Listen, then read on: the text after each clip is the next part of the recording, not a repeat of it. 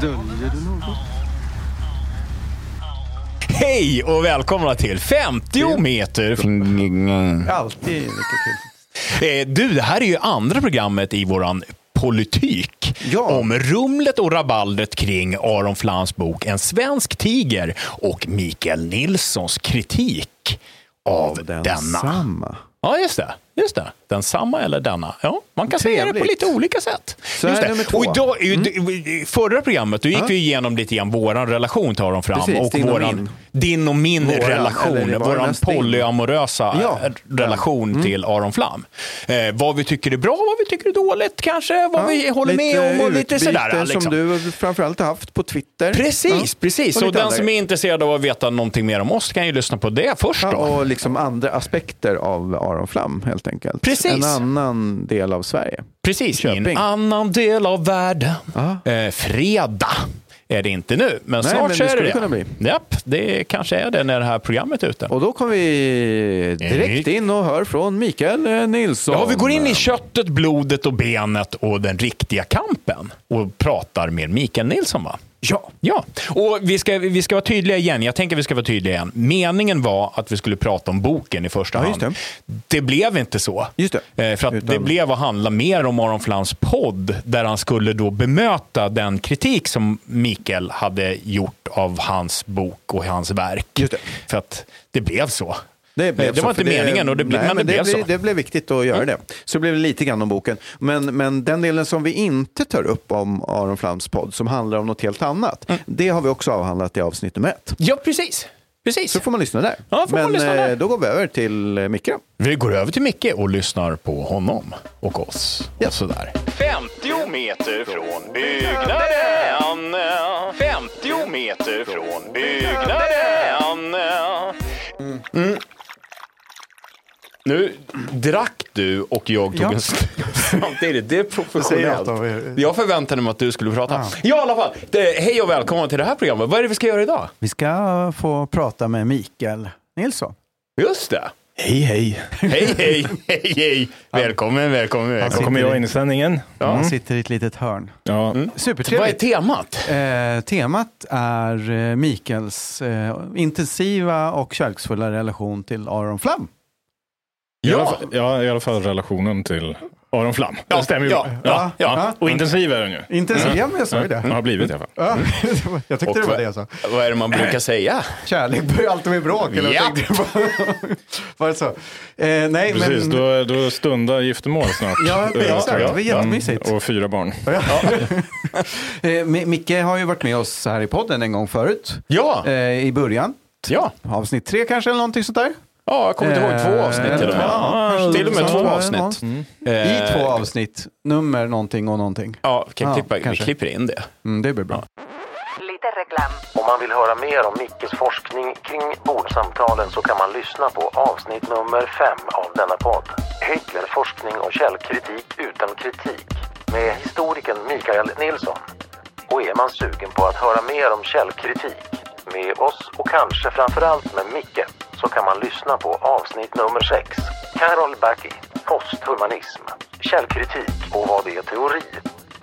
Det var tidigt i er karriär i alla Det fall. var och tidigt tidigt i min karriär också. Ja. Om man nu tittar på Twitter-karriären. Ja, just det, just det. Just det. Ja, var du ens på Twitter? På Eh, ja, det var jag. Men eh, jag tror jag hade så här 40 följare kanske. Ja, ja, just det. Ja, just det. Så det var, var ingenting och jag eh, var ju nästan inte, jag tweetade ju nästan ingenting heller. Så det, det var väl därför jag inte hade några följare heller. Ja, just det. Just Det var ju ändå fascinerande att du hade 40, 40 följare 40. utan att... Ah, jag vet inte, det kanske var fyra. Okej. Ja, vi säger det. Du, eh, vi har ju bara sagt att du är. Kan inte du säga Ja, några det. mer ord om vem du är och din relation till både Aron Flam och Adolf Hitler kanske? Ja, på att säga Och att min, min, min relation till eh, Adolf Hitler och Aron Flam är ungefär lika konkret. Eh, jag har aldrig träffat någon av dem eh, och eh, Adolf skulle nog vara ungefär lika förbannad på mig som eh, Aron är. Nej, Eh, just tror det, jag. just jag tror det. Hitler skulle blocka mig på Twitter. Så är det. Ja, just det. Ja. Eh, nej, men jag är historiker då, eh, som sagt. Eh, har varit det i många, många år. Eh, disputerade 2007.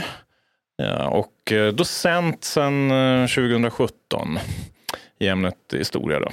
Vad betyder docent? Eh, Det är en eh, man kan väl säga att det är en honorary title. Alltså så här, att, eh, det är ju inte en tjänst eller avlönad eh, position, liksom, utan det är bara en titel.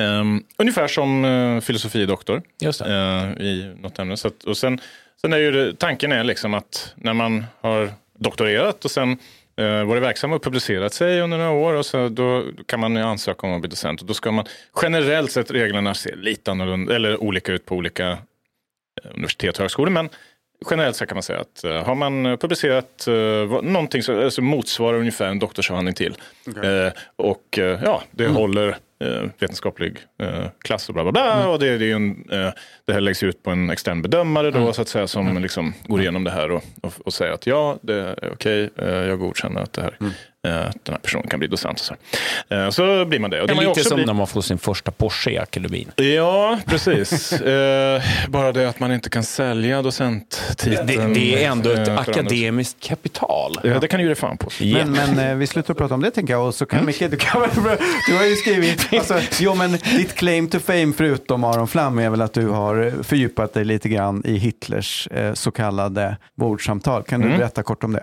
För det är ju intressant på Ja, riktigt. men det, det, som sagt, det, var, det var ett forskningsprojekt då som jag hade på Uppsala mellan 2015 och 2018. Eh, där jag tittade, eh, granskade de här källsamlingarna. De, det är ju då liksom anteckningar som eh, ja, så det var gjorda då under andra världskriget i Hitlers krigshögkvarter och sades vara ehm, eh, stenografi, anteckningar från eh, samtal och sådär som han har haft då, eh, med sina eh, gäster där. adjutanter. Ja, ja. Eh, och eh, idén har, kring de här samtalen var ju att de här var eh, oerhört, att Hitler var oerhört ärlig och sådär, de här för att det var ju en privat krets och, och var väldigt trovärdigt när han sa det. Och sådär. Eh, men det visade sig att det var liksom ingen som hade egentligen utvärderat de här eh, källkritiskt eh, tidigare. Eh, så då gjorde jag det, ett projekt. Eh, publicerade, har publicerat ett antal artiklar om det eh, i vetenskapliga tidskrifter och sådär. Men eh, sen en bok också som kom Ehm, förra året var det väl i september. 2020. Ja, precis. Eh, eh, på Routledge som heter då eh, Hitler Redux. The Incredible History of Hitlers So-Called Table Talks. Uh, det liksom visar att ja, de här anteckningarna måste... För det första så är det inte stenograferat, det är liksom minnesanteckningar gjorda i efterhand och de är kraftigt redigerade ofta och det är liksom så här tillrättalagda och så. Och det, det är mycket i de här anteckningarna som inte är korrekt för det första och sen så är det ju då inte, det är inte liksom Hitlers ord så som han sa det. Ehm, så att man kan liksom inte citera dem på det viset, vilket ju alla historiker tidigare har gjort. och sådär. Ehm, så att, eh, det, det, var, det var ganska, vad ska man säga, ett um, innovativt omvälvande projekt så, som har fått en del eh, stora återverkningar liksom, inom Aha. eh, Hitlerforskning. Så, men, mm. Ja, det, och du, du, eh, ja, för oss som inte är inne i den världen, det, det märks i Hitler-forskningskretsar att det här är någonting Ja, precis. Så att, eh, det har som ju- man måste ta hänsyn till. Ja, liksom. Mm. eh, så att, det har redan ja, blivit citerat och vet Ja. du, en av de senare Hitler-biografierna, som Brendan Sims, den heter väl Hitler On, eh, the world was, only the world was enough, någonting Ja. sånt där. Ja, eh, vilken jag för övrigt också var expertgranskare på. Där så avhåller han sig ju från att citera de här eh, Okej. källorna helt och hållet bara för att så här, ja, det, det, det, det finns bättre källor Aha. helt enkelt till Hitlers eh, tankar och För idéer. annars är ju väldigt mycket av den tidigare, alltså allt som skrevs från kriget och framåt tills alldeles nyss är liksom väldigt mycket, om man ska säga så här, så här tyckte och kände Hitler på riktigt, då Ja. är det bordsamtalen som Jajamän, man jajamän. citerat. Då. Så det är den oerhört centrala källsamlingen. För det, det, är liksom, det finns olika manuskript också som Ja. har liksom, ja, vävts ihop och kommit till oss på olika vis i Mm. olika översättningar. Så. Så då kan du lite grann om Hitler då kan man säga. Eh, det kan man säga. Och, och, men du kan också lite grann om andra världskriget och sådär och Det kan man säga. 1900-tals... Ja. Ja. Vad, du är mycket, militärhistoriker, eller hur? Ja. Ja, det, jag, har, jag har ju jobbat, blivit jag har jobbat och undervisat alltså, i militärhistoria. Eh, och, eh, så att jag menar, ja, jag, har en, jag har en bred erfarenhet kan man väl säga. Jag har ju varit på alla de större universiteten och högskolorna i, i Stockholmsområdet. Ja. Alltså, jag menar, doktorand på KTH, eh, sen eh, postdoc och lärare på Försvarsskolan. Eh, sen ytterligare ett forskningsprojekt på Stockholm och sen senast på Uppsala. Så det. har jag liksom Ja. försökt sprida ut och få erfarenhet av alla. Just det. Så ur det perspektivet så är du, kan du lite grann om andra världskriget och sådär och 1900-tals, ja, med lite inriktning mot krig och fred. Och då, Hitler. eh, Det är bra, då vet Ja. vi lite. Nu Vill du berätta något om jujitsun också eller? nej, tror, vi, jag kan, vi, kan, vi kan skippa det till en Vi annan podd. Ja. Let's get into the meat. Ja, ja. Into the weeds. Ja. Ja men vad härligt. Eh, Ja. Och jag sitter ju här och bara som vanligt skriker lite då och då. Kör ni? Jo men eh, ja, för, att- för att liksom em, ringa in det här hela så, så har ju Micke och Raron haft ett litet utbyte på Twitter framförallt kanske. Är det då? Ja, från det början. stämmer bra. Ja, från början, mm. eller så.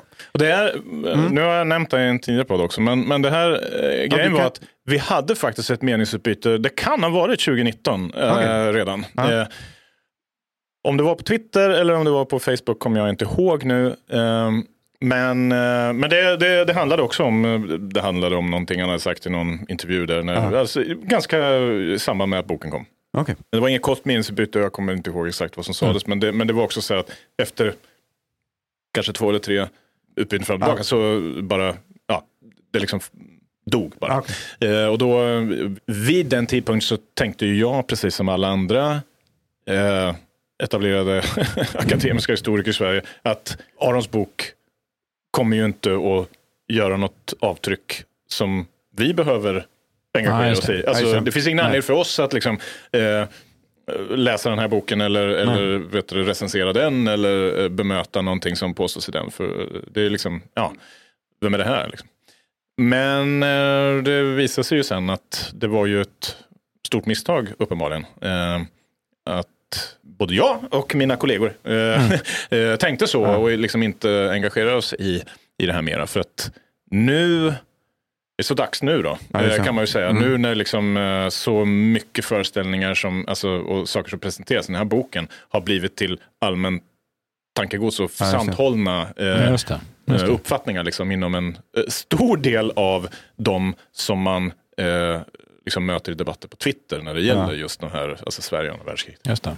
Just det. De verkar ha tagit till sig vad Aron säger. Ja, alltså i princip så är det så här att allt, alltså så här, alla argument som man möter Mm. är sånt som kommer ur Arons bok. Så att, jag Just det. menar, men det, jag menar, det är alltid svårt att säga hur inflytelserik har en Precis. bok varit. Ja, men, så det går inte att mäta Nej. liksom så. Men, och urvalet på Twitter är ju också dessutom skevt. Ganska skevt, Ja, ja. Men det är uppenbart att det ändå finns väldigt många människor som har tagit till sig det här Mm. och som eh, säkert, alltså uppriktigt, också tror att Mm. det här beskriver sanningen. Liksom. Just det. Men det, ba- bara för att ha sagt det också, tänker jag, du har ju varit med i några andra poddar och pratat om, om det här. Vi, Ja. du, på Haveristerna har du varit med i. Och Vilka andra då? Och sen, ja, sen var det Öppet fall, eh, juridikpodd från Lunds universitet.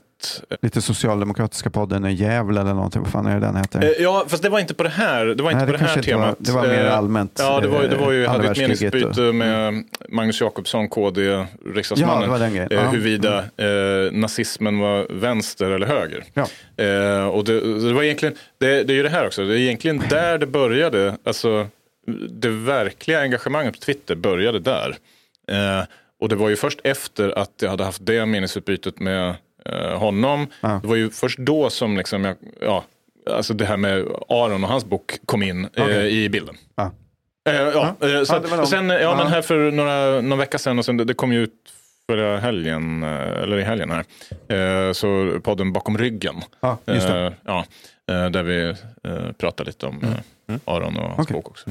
Så kan man ju lyssna på dem också för all del, om man vill få lite mer aspekter. Nej, men det behöver man absolut inte göra. Det finns Det andra här, poddar också. är det FM det här? Peter. Och Niklas, Niklas är Kina och lägger in sitt veto mot... Nej, Venezuela brukar han vara, men idag... nej, men nej, vi, vi, vi tänkte lyssna lite grann på ja, Aron Jag är ju Duterte för fan. Duterte. Ja, ja, ja. Men då har du ingen veto. Haile Selassie. Vad vet om mitt land? Eh, Någon längst, längst ut i plenumsalen så bara... Ryssland och Kina bara... Aron tycker i alla fall att det är, har varit lite jobbigt sådär med ert ut, utbyte får man förmoda. Det tror jag. Och, och du har ju så att säga recenserat delar av hans bok eh, ur de här aspekterna. Liksom så. Eh, och i somras, alltså 2021, så spelade han in ett extra avsnitt av sin podd där han liksom gjorde en monolog, då, eller läste upp en text eller hur det nu exakt är. Den är kanske publicerad i exakt samma form, jag har inte läst den, men det hade du. Men det var inte, ja. eh, om, om ert meningsutbyte. Mm. Så vi, vi ska lyssna på några saker där bara för att få Mm. se, liksom höra på hur han ser på saken. Härligt! Härligt, då gör vi det.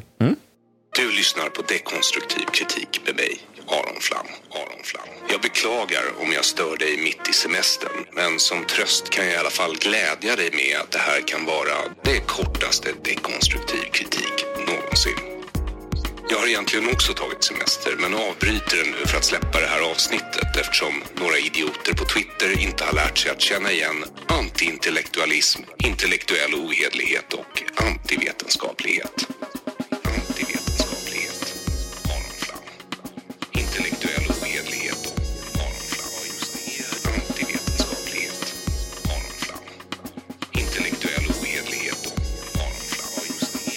Här är inget som jag varken har tid eller lust med.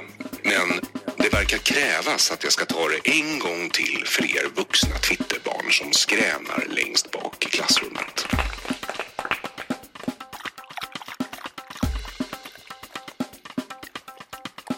Jag ska nu bemöta denna smutskastning trots att det för alla borde vara uppenbart att den så kallade kritik som riktats mot mig inte är något annat än just smutskastning. smutskastning. Smutskastning. Antiintellektualism, Aron smutskastning. Smutskastningen kom i kommunistblaskan Arbetet som ett brev på posten strax efter att domstolen meddelade mitt frikännande. Johannes Klenell, en känd vänsteraktivist, har intervjuat en herr Nilsson som påstår sig vara historiker och kallar mig för lögnare, charlatan och plagiatör. Samma herr Nilsson som jag för några månader sedan blockade på Twitter. Sedan dess har det drevats mot mig på bland annat Twitter. Jag kan skönja tre grupperingar bland de som deltar i drevet. Socialister i Vänsterpartiet och Socialdemokraterna, etnonationalister i AFS, Alternativ för Sverige och nazisterna i Nordiska motståndsrörelsen. Alla tillsammans, hand i hand.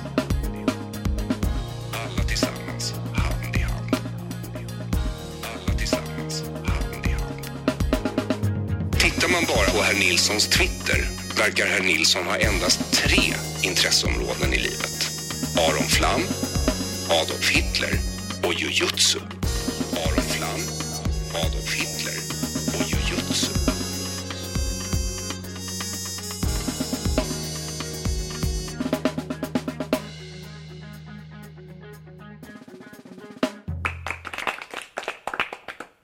Dels är det ju intressant att han eh, kallar en ytterst detaljerad och konkret kritik mot saker som han själv har skrivit och sagt för smutskastning. Jag vet inte hur, liksom, hur, hur ska man då, alltså hur ska man bete sig för att inte smutskasta Aron? Eh, och då, då får man ju inte kritisera honom helt enkelt för saker som han har sagt och när, när han har fel. Det är ju det enda då tydligen. Eh, och sen, eh, ja, ja, nej men vad ska man säga, det här med eh, alltså tramsiga så här, åh, de här tre hand i hand och så här. Ja. Det är, så här Aron Flam, han, han är ju liksom, han försöker ju vara komiker här också. Alltså att han, han det, det ska vara något lustigt i det här också då, som man kan skratta åt och Ja. sådär. Och det, det, väl, det har jag väl inget emot så. Det är, liksom, eh, det är bara det att han inte är rolig när han gör det. Men men det är liksom också hans problem, inte mitt, för eftersom det är han som är komikern. Eh, men, eh, men smutskastningen är ju, eh, ja, jag, vet, jag vet inte vad han refererar till. Eftersom han inte ger några exempel eh, på vad som skulle vara smutskastning. Så går det ju inte att bemöta heller. Liksom, utan det är bara, han säger att, han, att jag smutskastar honom. Jaha, okej. Då säger jag att det gör jag inte. Precis, 1-1. Nej. Men det är också lite så som du säger med hans, eh, liksom, att han är sin komikerpersona hela tiden. Så det är ju svårt att veta ibland, så här, men vad är, det- är det här bara en del av hans liksom lite skämtsamma, men så, där bete, alltså så som han är lite grann. Så, eh, jag, det är kanske är en anledning till att jag gillar honom lite grann. Så, att jag beter mig lite likadant, men det är ju typ på jobbet när man skojar om saker. Så här. Men, men när man ska prata om något på riktigt, då måste man ju lämna det ibland. Liksom. Och så får man göra lite tydligt, så här, det här var ett skämt och det här var på allvar. Och eftersom det där är svårt att se ibland hos honom så är det ibland också svårt att veta. Ja, när han... men, men det är väl någonting som är kännetecknande för Aron också, att han aldrig kan bestämma sig. Alltså han, å ena sidan säger han att han vill ha en logisk diskussion med fakta och allting ska vara korrekt och, liksom så här, och man ska hålla sig till eh, det som är riktigt och sant. Eh, och sen eh, å andra sidan då så, så spelar han in en sån här Ja, podd. Liksom. Där det inte finns någonting av den varan, utan allting är bara känslor och mm. alltså, ja, jag har blivit utsatt för en kampanj och jag är sårad och det, tänk på mina känslor. Liksom. Det, det är bara känslor. Och så säger han jämt i podden med mig. Jag önskar att folk inte var så känsliga, och inte bara, eh, utan att folk tänkte istället. Eh, Och att diskussionen skulle vara eh, intellektuell och ha höjd. Ja, men visst. Sen, eh, det jag tänker när, när jag hör eh, det här, det är att ehm, jag hör ju att det är en person som försöker, försöker vara rolig. Liksom. Eh, och det är ju också skämt som jag skulle kunna så här, det, är, det handlar ju om, är man, vem är det det riktas mot? Personer som, om jag inte hade känt dig, Ja. då hade jag ju skrattat åt varenda grej där. För att Du det är hade liksom, det? Ja, det hade jag gjort. Det, det är roligt levererat. Det är kul levererat. Eh, Däremot så är det ju så att ehm, argumentationen, jag tänker en sån sak som att man eh, gärna pratar om ad hominem och sånt där. Ja. Eh, vil, vilket, vilket jag tänker, tänker i, den här, i det här fallet mellan, mellan, mellan Aron och dig så är det, är det ad hominem åt lite olika håll. Liksom. Ja. precis. Ja, men så. Ja. Eh, så det, det, det, far lite grann åt alla håll. Men en sån här klassisk sak, det är ju guilt by association. Eh, så. Eh, och det bärande argumentet i det här avsnittet vi hörde nu är ju guilt by association. ja, det är klart. Vilka är det som är emot Aron Flam? Det är vänstern och nazisterna. Nazisterna? Ja, men sådär. Det, Men det är ju det- exakt, det är ju liksom- samma, det är ju det- exakt samma tes som han driver i sin bok. Nämligen att sossarna och nazisterna Ja. var ju tillsammans. Liksom. Alltså, så More att, jag or less. Ja, så han, han, han driver ju den tesen hela tiden. Det spelar ju ingen roll vad ämnet är. Nej, men, och det, så här, det jag hör eh, är att jag hör precis samma typer av, av eh, precis samma typ av skämt, precis samma typ av guilt by association, guilt by association eh, som jag har hört under hela min karriär i eh, vänsterkretsar. Fast riktat åt andra hållet. There you go. Ja, ja men det, det, är precis, det är precis Here, here! Ja, ja men det är precis, det, Ja, det, det, det är samma liksom. Eh, Så jag vill bara vara tydlig, men jag tycker kanske inte att det är rätt typ av argumentation. Men det är inte en argumentation som bara Aron Flam gör. Eh, och Absolut. På, på, Vilket och- inte gör den bättre heller. För, Nej, nej, nej, nej, nej, nej. Det gör den varken Men bättre eller det- sämre. Nej, Nej. det gör den... man ska låta bli och- Ja, det gör den Gör djupt så. mänsklig, skulle jag säga. Här, folk, folk gör så här. Liksom. Jag menar, vi har ju försökt vakta varandra lite grann eh, i podden. Eh, för att vi ju också gör sådana här Det är lätt att säga att folk är dumma i huvudet ibland. Det är väldigt lätt att säga att folk är dumma i huvudet. de, nej, inte för att de är det, utan för att, för att de inte är det. Ja. Va? Ja, men det, det, det, är här, det är därför vi försökt försök med den här olika terminologin som ishi och sånt där. Eh, ideologisk skolastik med en halo av intellektualism. Eh, så, för att mer försöka homa in på vad det är. Det är när människor gör fel, logiska felslut så är det väldigt, väldigt sällan för att man har låg IQ-poäng. Eh, Det är för att man är ute efter någonting annat. Man försöker försvara sin position, antingen sociala position eller sin, sin intagna ståndpunkt, vilket nästan alltid hänger ihop. Eh, så. Och, just Och man, det gör det fallet- själv, man gör det ju själv hela tiden också. Eller så, sådär. Ja, ja, absolut. I just det här fallet så finns det ju en, en pekuniär aspekt också. Ska jag väl inte glömma. För Arons del. Liksom. Ja. Han tjänar ju väldigt mycket pengar på Ja, sin podd ja, och, och, och Mm. liksom, boken har ju sålt bra också. Så, så att det, det är ju också någonting han... Jag, jag, det måste rimligen vara en del i eh, orsaken till varför han har eh, reagerat så otroligt starkt på eh, min kritik eh, av boken. Och, och liksom inte bemött den sakligt överhuvudtaget. Vilket ju är det normala gensvaret som de flesta andra kanske skulle ha valt att åtminstone försöka. Så, Jaha, men, men du säger du, du påstår att jag har fel här. Eh, men det har jag inte därför att. Ja, visst. Och sen kanske efter när man har så här, ja men eh, nu har jag försökt att lägga fram fakta eh, och den här personen lyssnar inte. Ja men okej, ja men då blockar jag för att jag tycker bara det här är liksom, eh, besvärligt och jobbigt. Eh, men i det här fallet så blockar han ju direkt och sen så börjar han snacka skit istället då. Eh, om mig liksom. Ja, han skulle ju kunna gjort ett poddavsnitt där han går igenom din kritik och visar varför den är fel. Precis. Eller eventuellt säger så här, okej, här hade han rätt då, men här är det fel. Exakt. Och här är mina eh, källor och liksom, minsann. Ja, Ja. och det, nu, nu kommer vi in på en sak. För att eh, liksom så här, tanken att Aron inte kan ha fel överhuvudtaget. Ja. Den är ju absurd. Så det, den kan vi ju släppa. Liksom. Ja, alltså, även Aron är människa. Eh, han kan också göra misstag. Han kan också ha fel i sin bok. Eh, men han har ju liksom han har ju tweetat och, och sagt att långt tidigare då alltså. Att, ja, så vitt han vet så är den oförvitlig. Alltså det, det, det finns ingenting i boken som kan ifrågasättas. Han är som Fauci alltså. Ja, ja. I am science. Ehm, och där eh, skulle man ju önska eh, att Aron då kanske åtminstone som sagt erkände att ja men okej, ja, men här, här, blev det, här blev det galet. Alltså jag kan ju ta ett litet fel då. Ja. Eh, kan säga, ja men, ja okej, den här Pettersson och Bendel, det var väl kanske inte den mest populära eh, komedin i Sverige genom alla tider som han påstår i boken. Så. Nej, men jag hade väl fel där då, det var väl kanske en överdrift. Men inte ens det. Liksom. det. Det finns inte ett uns av eh, självkritik. Vi lyssnar vidare lite grann.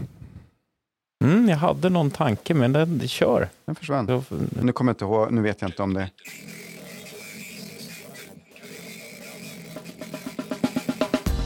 Jag uppskattar givetvis att någon är intresserad av mig men taget tillsammans med Adolf Hitler och jujutsu så måste till och med jag erkänna att varningsklockor börjar ringa.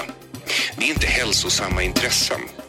Hade jag varit herr Nilsson hade jag lagt till flugfiske eller något annat trevligt för att lätta upp det lite. Redan efter vårt första utbyte blockade jag honom bland annat av den anledningen. Framförallt för att han på Twitter skriver på förhand att han ska citat, citat ta ner min bok och citat avslöja lögnerna i den. Detta alltså innan han ens har läst boken. Jag är inte psykiater men hans intresse av mig liknar en sjuklig besatthet. Jag hoppas att han har ett mer hälsosamt förhållande till Adolf Hitler och jujutsu än han har till mig. Och mig har han i alla fall twittrat om dygnet runt i flera månader, vilket slår mig som lite rubbat. Det hade varit en sak om en historiker bemötte innehållet i min bok och argumenterade emot mig.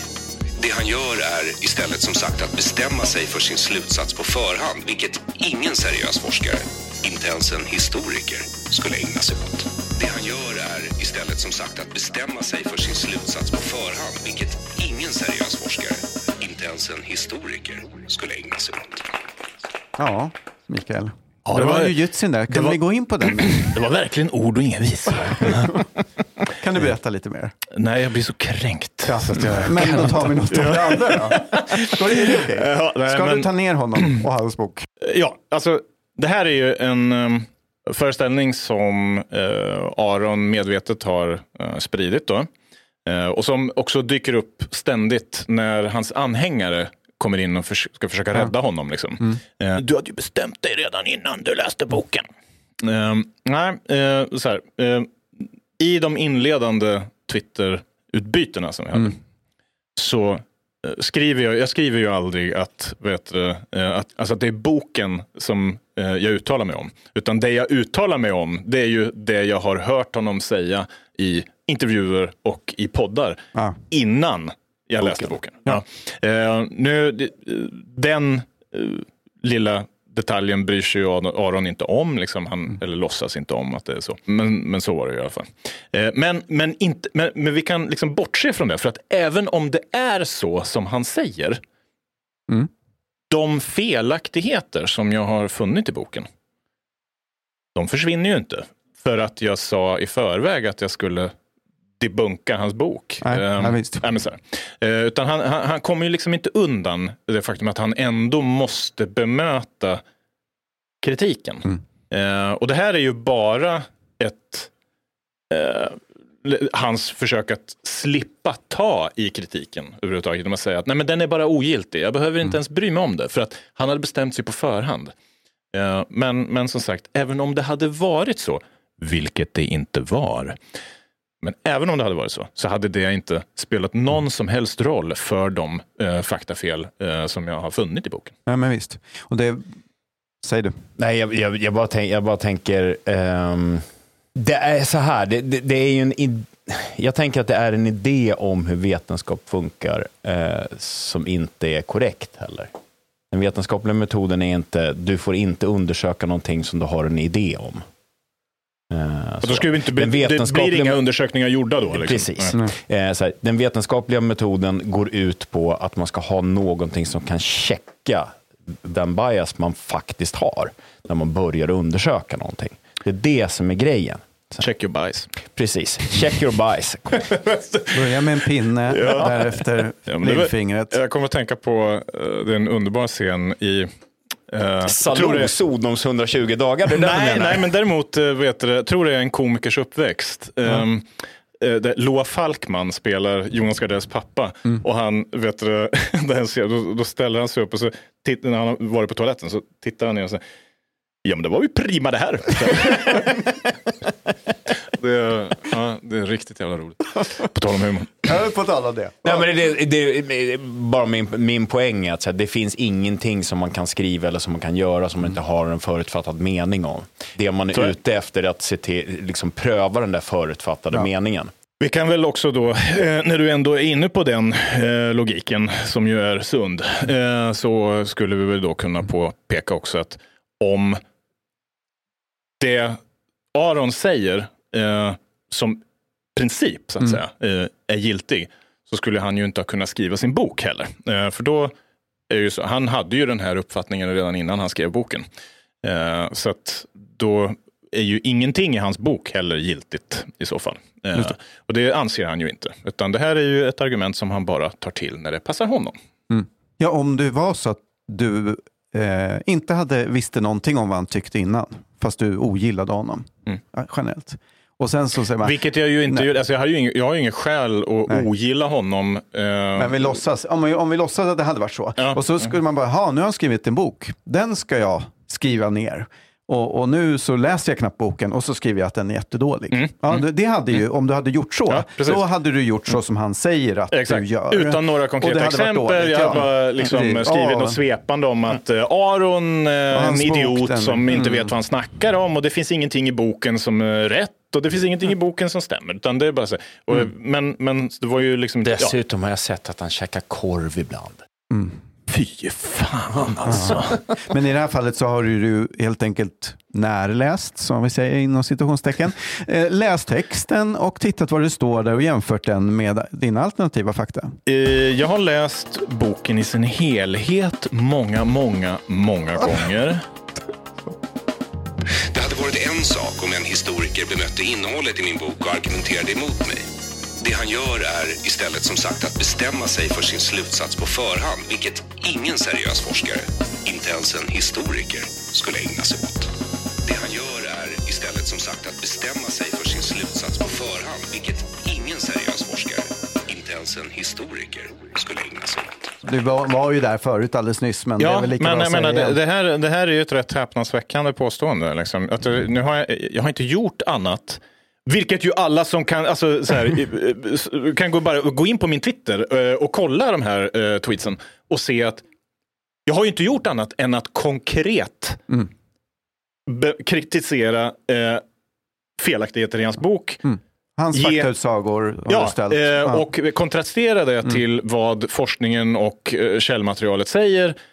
Detaljerat, ge länkar så att folk själva kan kontrollera att det är inte bara, det är inte bara jag som säger att det Nej, står så- här i boken eller, eller i den här källan, utan ni kan kolla det här. Så att, att han nu liksom påstår att jag inte har gjort det. Är, är det här en ärlig människa? Undrar jag. Alltså tror, tror du Aron på det du säger här? Eller, eller ljuger du bara för att göra en poäng? Men det, jag, jag tänker, vad heter det, det finns ju en tidsaspekt. Det här var i somras. Bara så vi, liksom, det är inte nu, det är i somras. Hur twittrade du då? Gav Ja, det- det, var ju så- det var våren samma. helt enkelt. Ja, ja, nej, men, ja. precis. Det, det, har ju, det har ju alltid varit konkreta Ja, eh, tweets med liksom, så här skriver han. Det här stämmer inte, det här är felaktigt. Bla, bla. Ja, och varför? Och, eh, med källor och hänvisning till litteratur och hej och hå. Så, så att jag menar, det, har, det, har liksom inte, det är inte så att mina tweets har förändrats över Nej, tid. Så. Man skulle ju kunna grejer. kanske lägga ut, eh, bara rent hypotetiskt, men vi säger att han har ju blockat dig i alla fall någon gång och sådär, Mm. så att ni har inte, då kan ni, du inte skriva på hans. Jag, Jag har kan inte skriva till. Jag vet det, inte hur det funkar. det går inte att skriva Nej, till, eller det går väl Ja. att skriva till så att folk kan se. Men du kan så, inte skriva på hans, eh, hans inlägg. Liksom. Nej, och, och han kan ju inte se det jag skriver heller naturligtvis. För jag kan ju inte se det han skriver. Alltså, jag undrar, jag, jag, jag, vet Ja, men, inte. och det där vet ju, jag vet ingenting om det där. Men, Men han har, ju här, sagt, han har ju skulle- sagt att han Mm. har andra konton som han liksom kollar mina tweets på. för att, Så- för så att det- det- ett okej. alternativ skulle ju kunna vara att han faktiskt inte har läst vad du skriver. Utan han bara uppmärksammat att du twittrar om honom en gång Mm. om dagen eller, eller lagom ofta. Och, och uppfattar det. Men då, är- då, det blir ju inte bättre av det. Då har han ju helt enkelt bara låtit bli att titta vad du faktiskt skriver. Och så säger han så här, usch, Ja. eh, du twittrar om Ja. mig jätteofta. Det känns inget bra. Mm, nej, precis. Och det, Eh. som sagt, det, det gör ju inte saken bättre överhuvudtaget. För det, det är ju fortfarande fel det han Ja, säger. men visst. Så- Då förutsätter han i sådana fall att du bara skriver Arne är dum, Arne är dum, Arne är dum, Mm. Arne är dum. Men ja, då, då är ju det problem hos honom snarare. Ja. Mm. Så det gör ju inte hans argument bättre då ur den aspekten. Det håller jag ju med om. Ja, men... Ja, men Sen vet jag inte, han försöker, sen försöker han äga alla historiker på något sätt. Ja. Där mot slut, ja, jag vet inte vad han... Nej, men det, är som du var inne på förut, Micke. Men i och för sig, ja. ja, jag, jag kan ju säga Säg. så här, det, det kan finnas någonting allvarligt bakom den där till synes lite så här slapstick-aktiga eh, kommentaren. Men eh, möjligen att, för han anklagar ju ändå liksom hela den svenska historikerkåren i princip Mm. för att gå statens, det vill säga sossarnas ärenden och att ha förtigit det som han skriver om i sin bok. Allt som han skriver om hänvisar han i och för sig då när han redovisar sina källor så är det ju bara historiker han och så vidare, ja statsvetare en del och så bla, bla, bla. Men, men just det här, det är bara mycket historiker som han använder då. Men, men, men samtidigt så är tydligen alla historiker inte att lita på. Jag, jag vet inte hur han tänker kring det där, men, men det, det, skulle finnas, det skulle kunna finnas alltså, att- ett allvar i den där sista eh, kommentaren också. Ja. Får, får, jag, får jag bara interjektera? Ja, men jag tänker det finns ett tw- tweet som kanske sätter det här uh, uttalandet om historiker i någon typ av ljus. ja. I en Eh, kontext. I en kontext. I diskursen. Så, I diskursen. Men vilken? Och då, stod- precis, det är frågan vilken diskurs. Eh, och då är det 17 november eh, i år då, så skrev Aron Flam så här på Twitter. Efter muren föll 1989 skulle det skett en utrensning av socialister från akademin, rättsväsendet och myndigheter. Så skedde inte. 40 och 50-talisterna vilade istället på sina lagrar eftersom historien är slut. Även det var fel. Men det är aldrig för sent att börja göra rätt. Jag har personligen inte svarat på det här, alltså, sådär. Men jag vill bara lä- jag, jag, vill läsa upp ett svar som en annan person har eh, gjort på det här. Och då är det någon som heter Bardot Matrix. Who the fuck knows? Eh, Eh, det, för känner jag igen, ja. Precis. Mm. Eh, Jag har haft lite, ja men, uh, twittrat fram och tillbaka med Ja, den det. personen också. Ja. Mm. Muren föll? Frågetecken. Togs den inte ned? Frågetecken. Eh, fånig in, invändning, tänker jag. liksom, det är lite töntigt. Men, så här, då fortsätter det. Är detta något du har hittat på internet när du forskat, inom situationstecken? Varför skulle institutioner bli utrensade från socialister? Frågetecken. Är du inte för yttrandefrihet? Frågetecken. Vet du inte skillnaden mellan socialism och kommunism? Frågetecken. PS. End of history var inte ett vänsterkoncept. Aron Fram svarar då. Jag har inte skrivit något av det du påstår. Du utgår från dina egna fördomar, nu trött mössa. Svaret från Bardot Matrix eh, på det blir Någon som driver ett konto som heter att Aron Flam skrev att muren föll och att socialister skulle ha utrensats från institutioner. Om du inte skrev det så måste ditt konto blivit hackat. Det är faktiskt roligt. Det, är roligt. det, kan jag tycka är humor. Det, det är definitivt roligt. Eh, ja, Kan man säg, svar på det eller? eh, nej. Nej. nej. Det, det kanske säger något om hans eh, sätt att hantera eh, kritik. Ja. Eller? Något sånt. Eller? Jo, men det är, det är, liksom, så här, det, det, det är också det som jag upplevt när jag försökt skriva till Aron. Kan ta ett till. Den 13 april skrev Aron så här då. Socialister ljuger om allt. Det är sedan gammalt. Då svarade jag.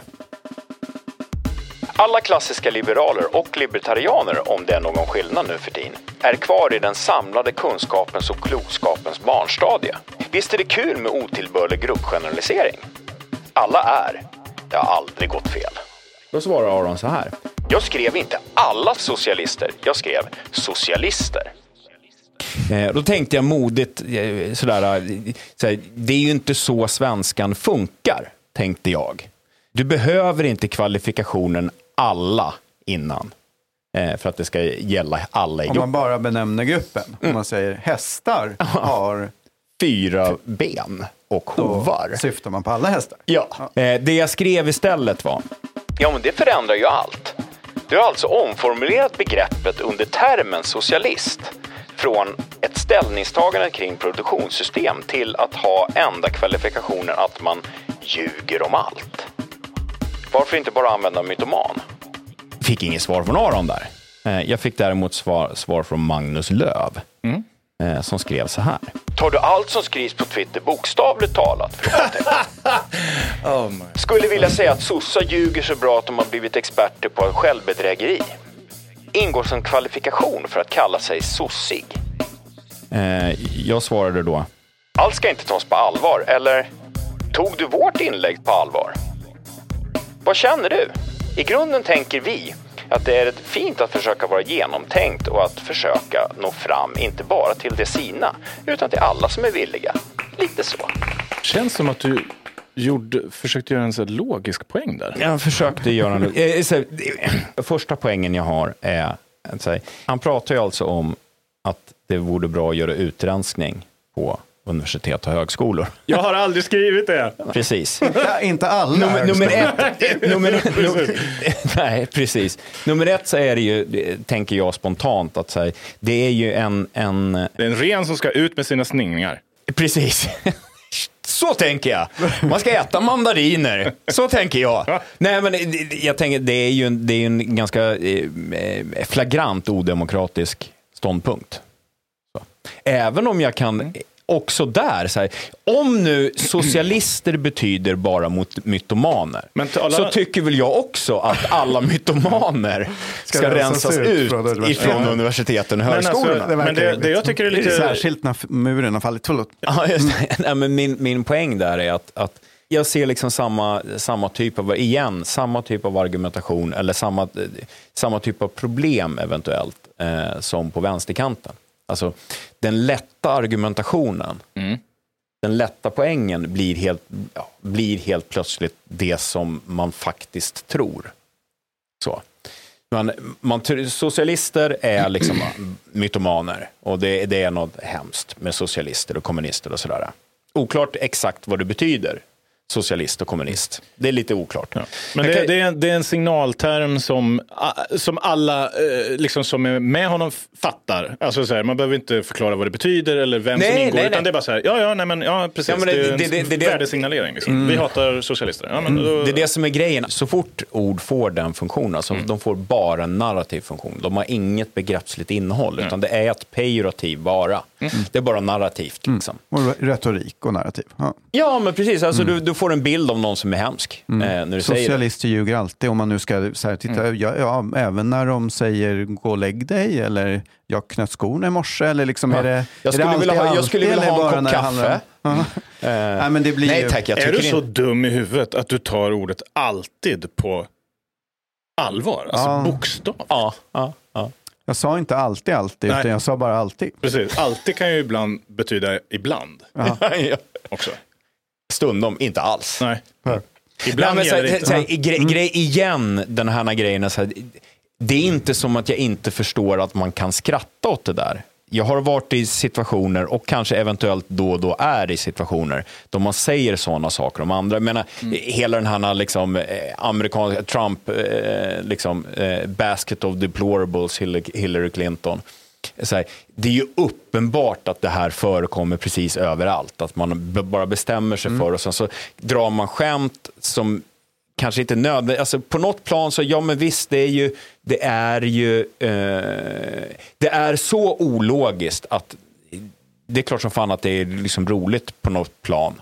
Eh, om man skulle bara dela upp det i, så här, ja till exempel det, menar du att eh, de alltid ljuger, alltså när de säger att de vill ha mjölk i kaffet eller att de är trötta eller att de är sådär. Det blir... Och när de säger att de ljuger så ljuger de också. Precis, precis. Ja, men det, alltså, det, det är det som är grejen. Så här. Ja, men det blir så absurt. På ett plan så är det så absurt så att det är klart som fan att det är skoj.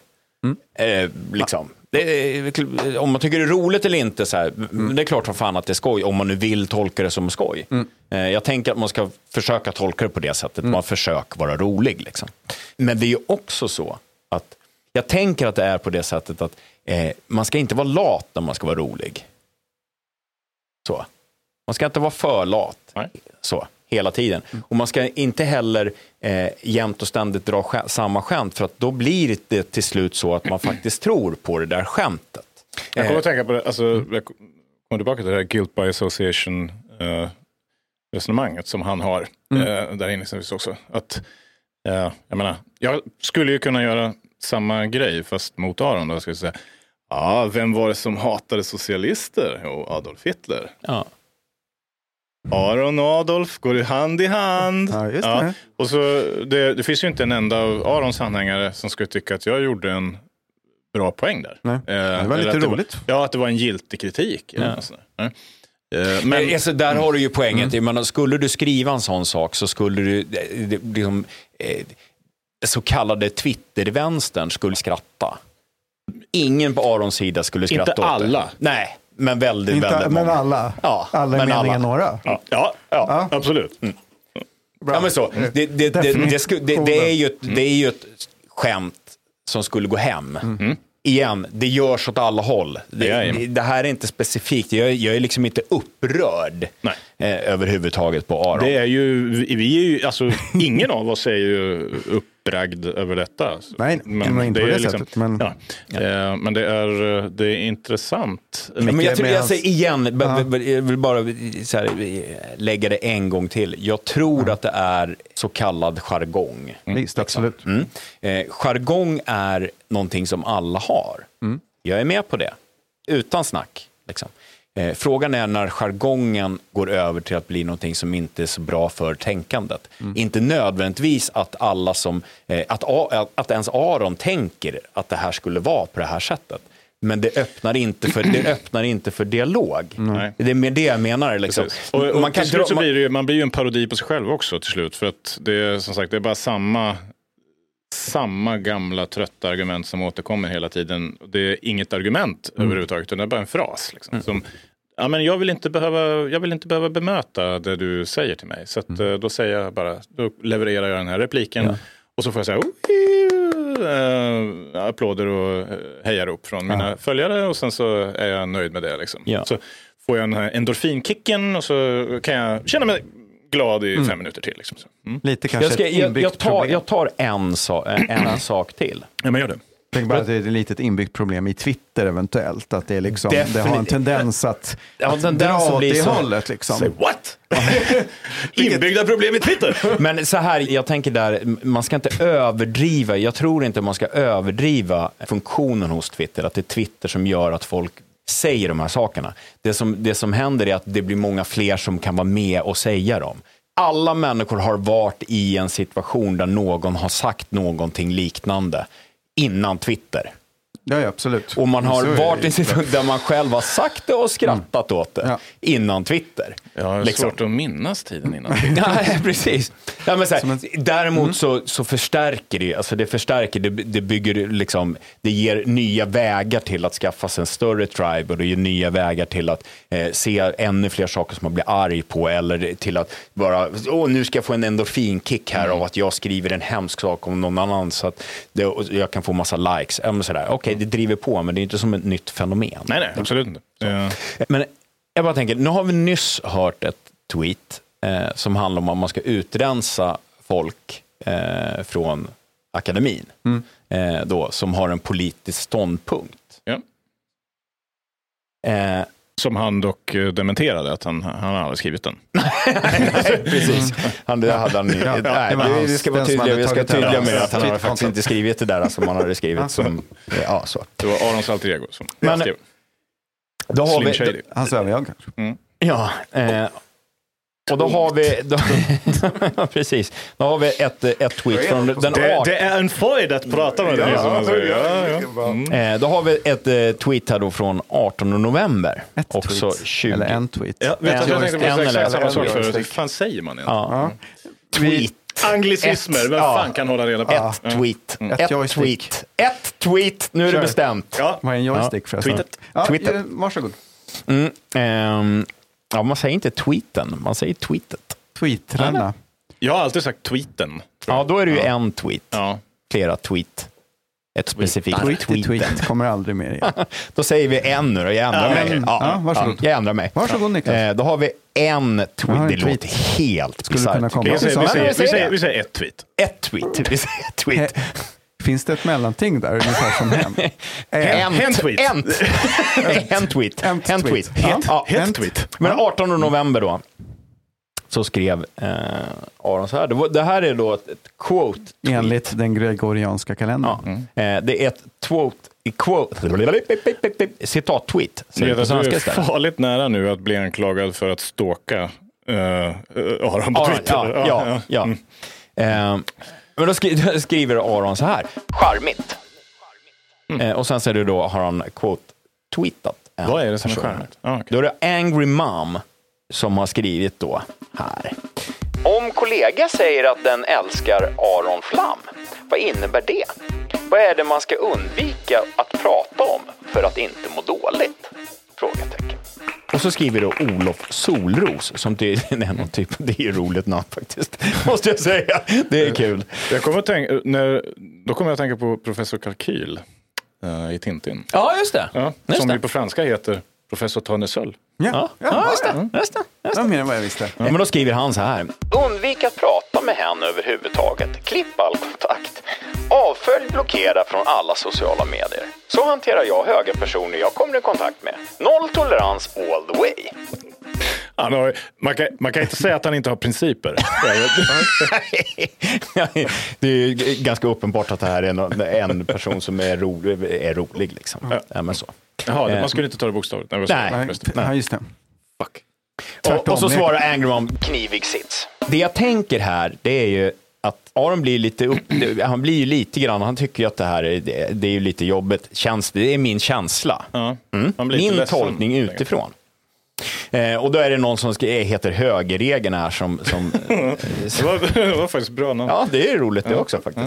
Ehm, ehm, Särskilt som ingen följer. Ja, ja, ja jag menar det. eh, så skriver, skriver han så här, intressant dock, det är snudd på uteslutande folk från vänstern som gör sånt här.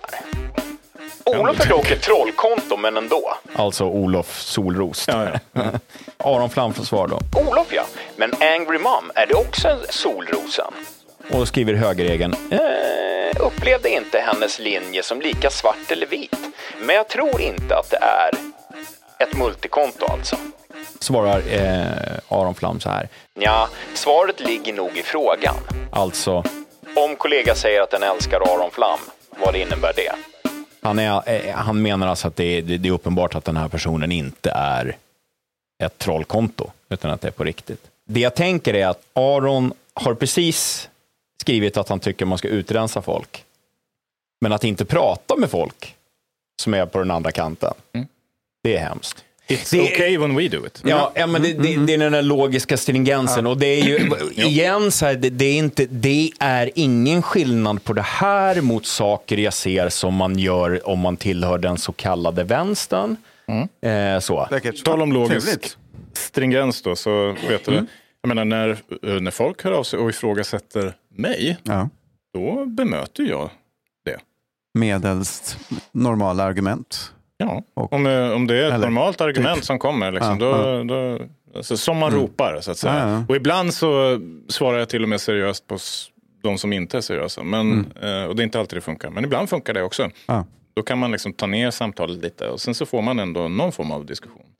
Eh, Men eh, bara för att liksom visa att det går faktiskt att ha den approachen. Eh. Att, menar, jag vill inte ha fel heller. Alltså, Nej, nej, nej. det är det jättejobbigt egentligen? att ha fel Mm. offentligt. Och vet du, så om man då om man liksom har en väldigt hög svansföring och vet du, profilerar sig och säger det här och det här och det här. Eh, och sen så kommer de och säger, men du, nu har du ju fel här och du har fel där och sådär. Och då är det klart att eh, då svider det i bröstet. Eh, man får den här olustkänslan i magen och så bara, fan har jag nu skämt ut mig inför halva världen?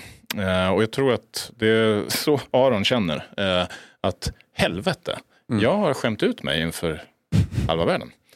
Eh, nu gäller det att försöka liksom, göra någon det- slags det- skadereglering här. Ja, ja, Så- precis. Det är väl ett känt sätt att hos politiker och kanske stor företags, eh, vad heter det, kommunikatörer och vad det nu kan vara. Någon, så här, någon har gjort något och släppt ut liksom, eh, Neurosedyn i vattnet i någon fiskdamm. Så här. Och så var det någon, varför gjorde ni det här? Nej, och då byter man samtalsämne eller Precis. säger ingenting. Visste ni att vi planterar ett träd för varje avsnitt? Ja, ja, men lite så grann så. Liksom den, den, om någon, ja, det klassiska liksom, politikersvaret, liksom. man pratar om något helt annat, man Titta börjar prata jätte- ja, men sådär.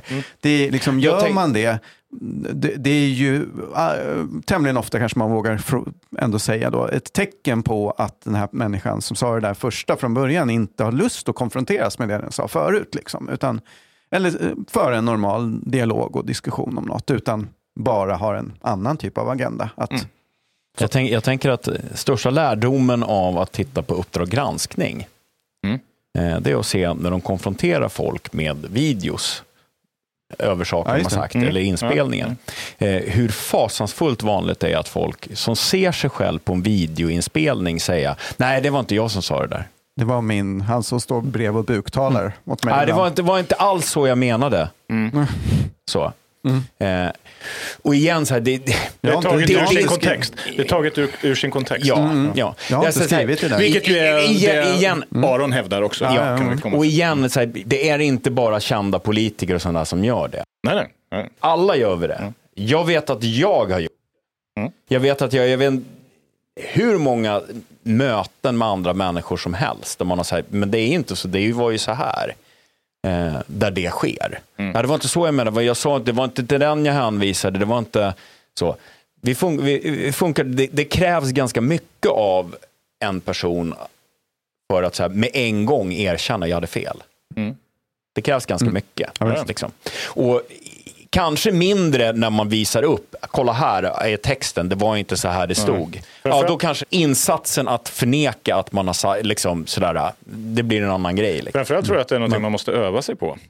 Oerhört mycket. Alltså, liksom, jag menar så här, eh, om man aldrig har erkänt att man har haft fel, eh, ja, då, då är det ju, då är, då är tröskeln, högre. ja, och Ja. tröskeln är oerhört hög. Liksom. Eh, men om man är mer van vid att, eh, ja, nej men jo, jag, nej, jag, jag har ofta fel. Liksom, eller, jag, eller man har som för vana att säga, ja förlåt, ja, det- okej, ja men här blev det fel. Eh, Rätt ska vara rätt. Liksom. Ja. ja, men då, då är tröskeln mycket lägre. Sen kan ju även sådana personer naturligtvis känna att nej, men just här så vill jag inte kännas vid att jag hade fel för att nu blev det jobbigt ändå. Liksom. Ja. Men, men det är ju ändå så att i- nu märks inte det alltid naturligtvis, men att man som vetenskapare ska ha liksom övat på det lite grann. är ju Mm, det. tanken. Ja, att man har blivit utsatt för mycket kritik det. genom åren och, vet du, och det är liksom en del av vår dagliga verksamhet. Och då, då liksom bör man vara bättre på att faktiskt också erkänna när man har fel. som sagt, nu är det, Det inte, märks inte nu på det Twitter. nu är det inte alltid som eh, det sker eh, så. Va? Nej. Ehm, men, men det, ja. Jo, men ja. Jo, jag, Ja, men jag, jag, jag bara tänker att det, är- det är hela tiden så här, lätt att hoppa in i psykologisering. Ja. Eh, och om man ska hoppa in i psykologiseringen överhuvudtaget så är det liksom jävligt viktigt att säga de här sakerna, det är inte specifikt för den, den så, här det, är personen inte, bara som gör det här. det, det är inte den här personen som bara gör det. Det är absolut inte så att det bara är den andra sidan som gör det här, eller vad det nu är för någonting. Liksom. Och då kan vi sitta här på våra höga hästar på någon vänster då, och så här, vi är i mitten. Här. Mm. Precis. Jag är centrumextremist. Ja, precis, precis. Och det är ju det som händer. det är precis det som händer. Liksom. Mm. Ja, Vi har varit inne på det, jag vill snudda vid det, men hans slogan är, om vi inte sa det, är ju dina känslor sårar mina tankar. Mm. Och, och mm, Inte för att det är känslor han pratar om där, men det är ju samma konstruktion. Liksom. Han, han vill att man ska vara logiskt stringent och föra en öppen dialog och han säger väldigt ofta att det är bra med debatt och sånt där. Mm.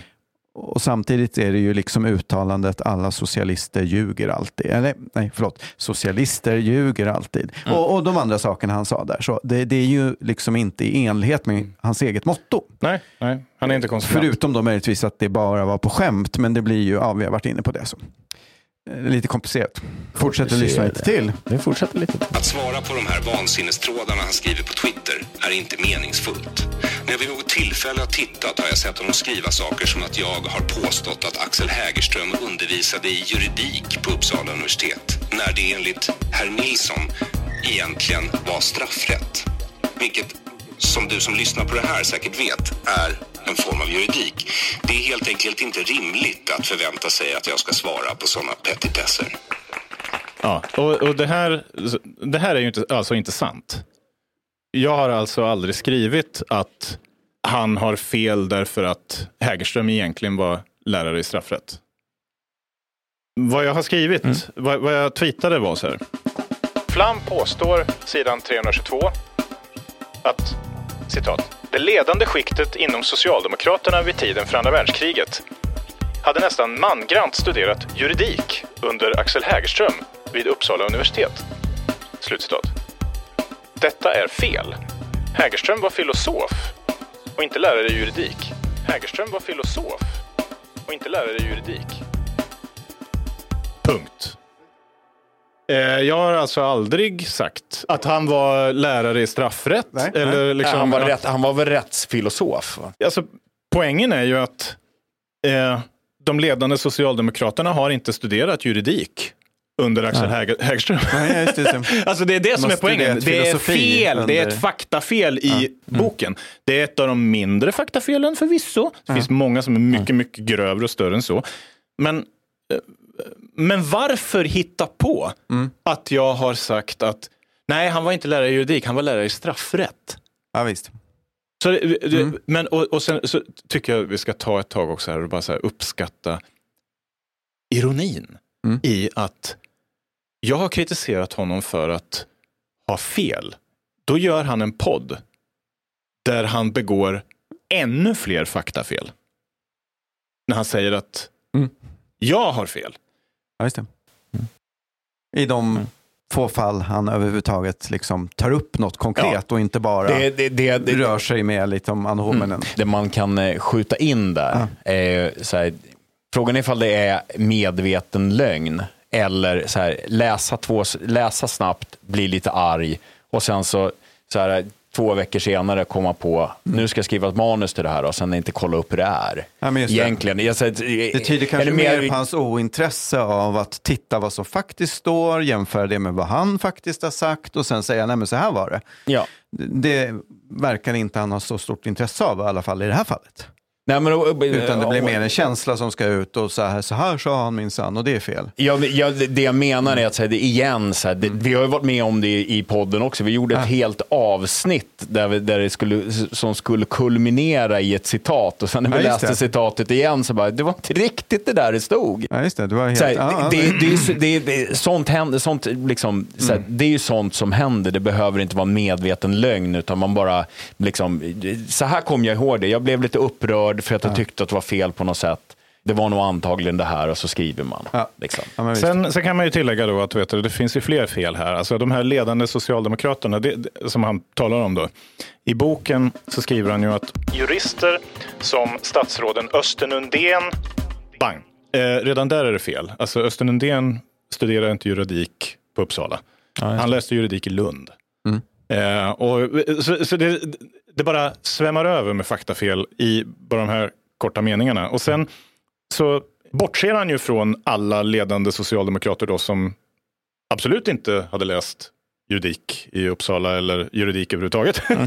Nej, men så eh, och där har vi ju, ja, alltså eh, Tage Erlander, Ernst Wigforss, Olof Palme, som läste juridik vid SU. Eh, Per Albin Hansson, studerade aldrig i Uppsala han heller. Alltså, så så det, det inte bara faktafel, utan det är också en eh, ohemul eh, överdrift. Då. Ja. Eh, just det är ungefär så, jag menar så här, han kan skriva så här, men eh, det, sen kommer någon säga, vadå alla? Ja. Eh, Ja, eh, eh, ja, men, eh, ja, nästan mangrant. Vadå? Alltså, nästan mangrant. Va- Ja, vart ska vi dra Det är gränsen? väl de 80 procent, flesta 85 då. procent? Ja. Jag menar, är vi nere på 70 procent, då är det ju inte nästan mangrant kanske. Eller, eller är vi det? Vi kan diskutera. Det, det är liksom det så som här- är det allmänna problemet. Det, är- det är så, saker Vi som vi det hela alla tar upp men, ja. hela tiden i, i podden. Oprecisa mängdbegrepp. Alltså, Oprecisa kvantifieringstermer. Just det. Om Så. man ska, ska ta det till vad han skriver i boken så är ju en, eh, nu kommer vi inte gå in på det så mycket, men, men en av liksom de bärande, skulle jag vå- våga påstå, en av de bärande liksom temana och eventuellt teserna som Flam driver, det är ju att Sverige har en kollektivistisk kultur till skillnad från en individualistisk. Eh, dessutom är det så att många ledande, mangrant kanske, men många ledande socialdemokrater och andra har då studerat Axel Hägerström och liknande. Och alltså den här, då, om jag inte nu säger fel, rättspositivismen.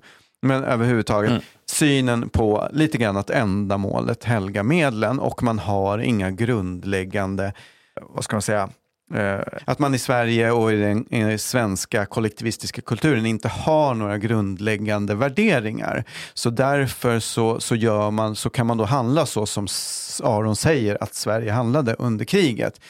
För att man kan göra lite vad som helst bara gagna ens egna intressen eller det här målet man vill uppnå. Och det- det är ju- Utilitaristisk syn. Ja, precis. det. Är ju det, eh, i, alltså, oavsett faktafelen här som är viktiga i sig att poängtera så är ju det inom det argumentet. Och, och exakt hur det är liksom kopplat, och som sagt vi ska kanske inte gå in så mycket på vad boken faktiskt säger i allt vad den säger, för det är väldigt mycket han säger, så är det som att han bygger ju, försöker bygga upp någon typ av case i boken för vad Sverige och den svenska tigern håller tyst om.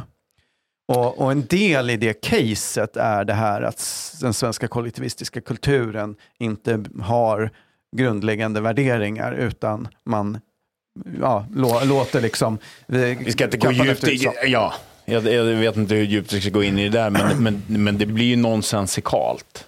Har de inga grundläggande värderingar, då vet de inte heller åt vilket håll de ska. Så då finns det inget, då finns det inget mål att utmäta och ingen väg att ta sig dit.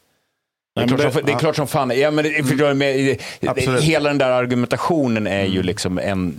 Fast nu är du inne i diskussionen alla. Du försöker få, få någon logik i det här. Ja, ja men precis. Ja, men så här, det, liksom, det, det, går, det, går, ju- det, går, ju- det, det finns ingen möjlighet att det där överhuvudtaget funkar. Nej, förvisso.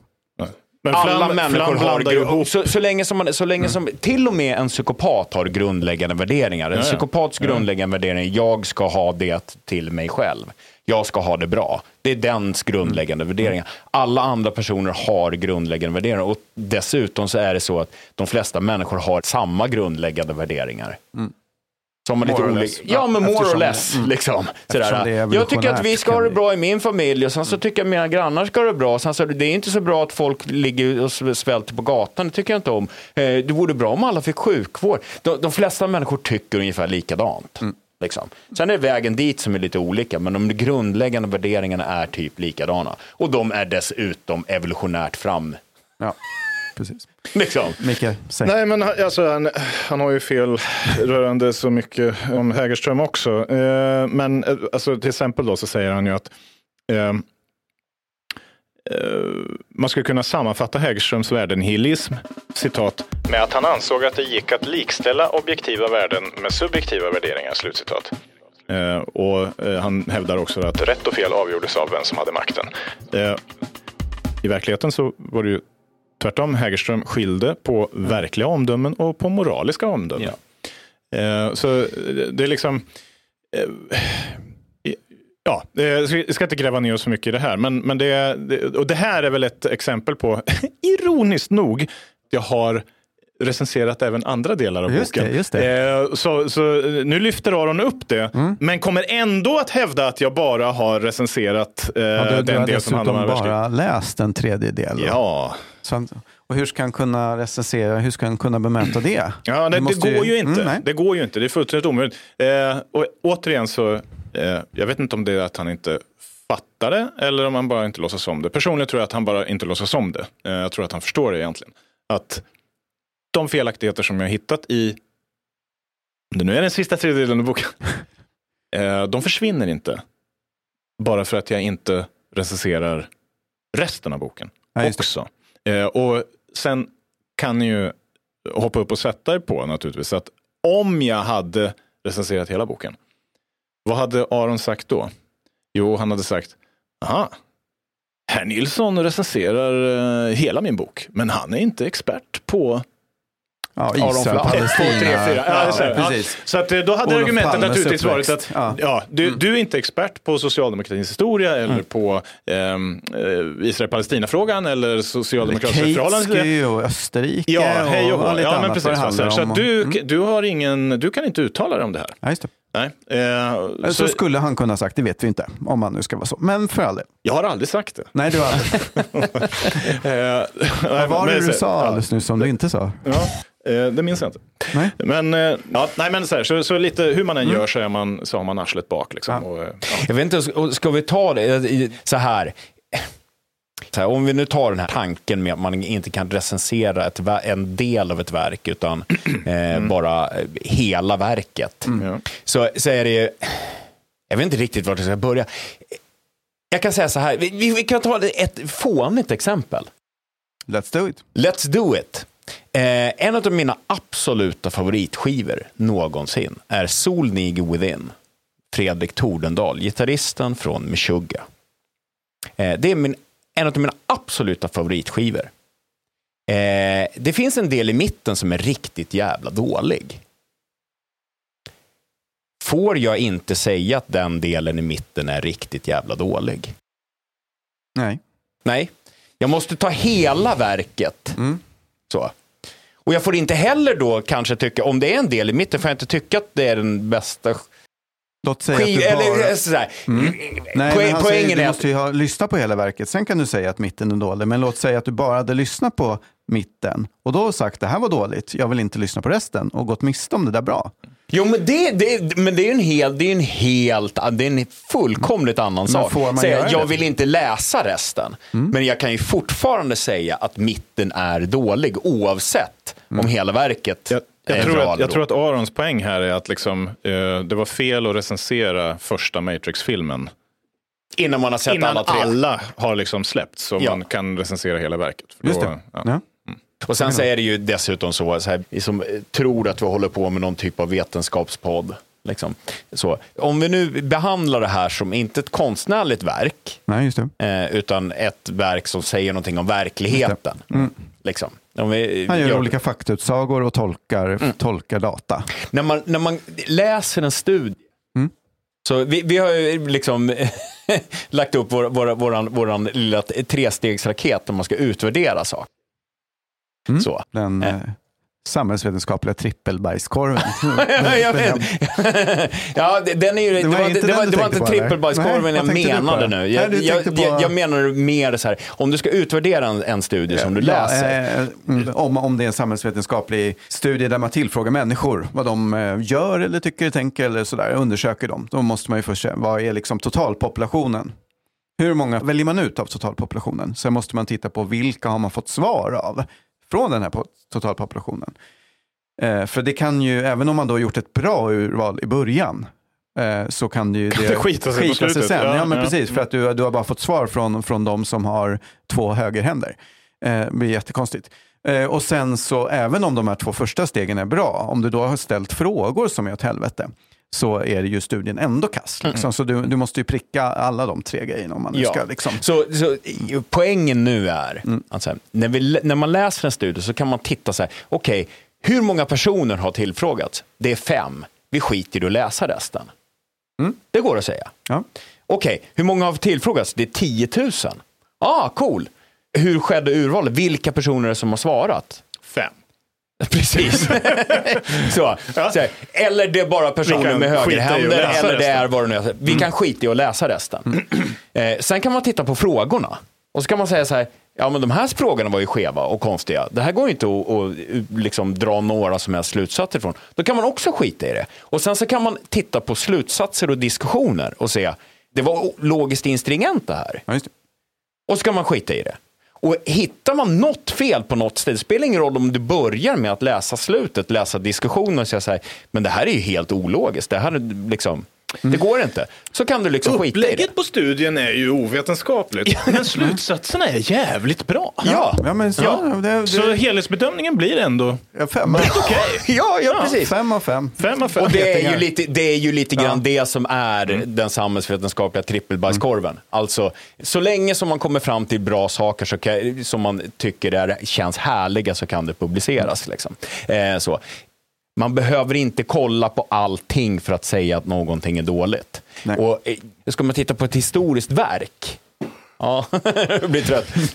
ja, men ska man kolla på ett historiskt verk, då räcker det att titta på källan. Det räcker faktiskt att titta på källan. Och det räcker, det är helt okej att titta på ett ställe i boken och säga att här, men det här stämmer inte.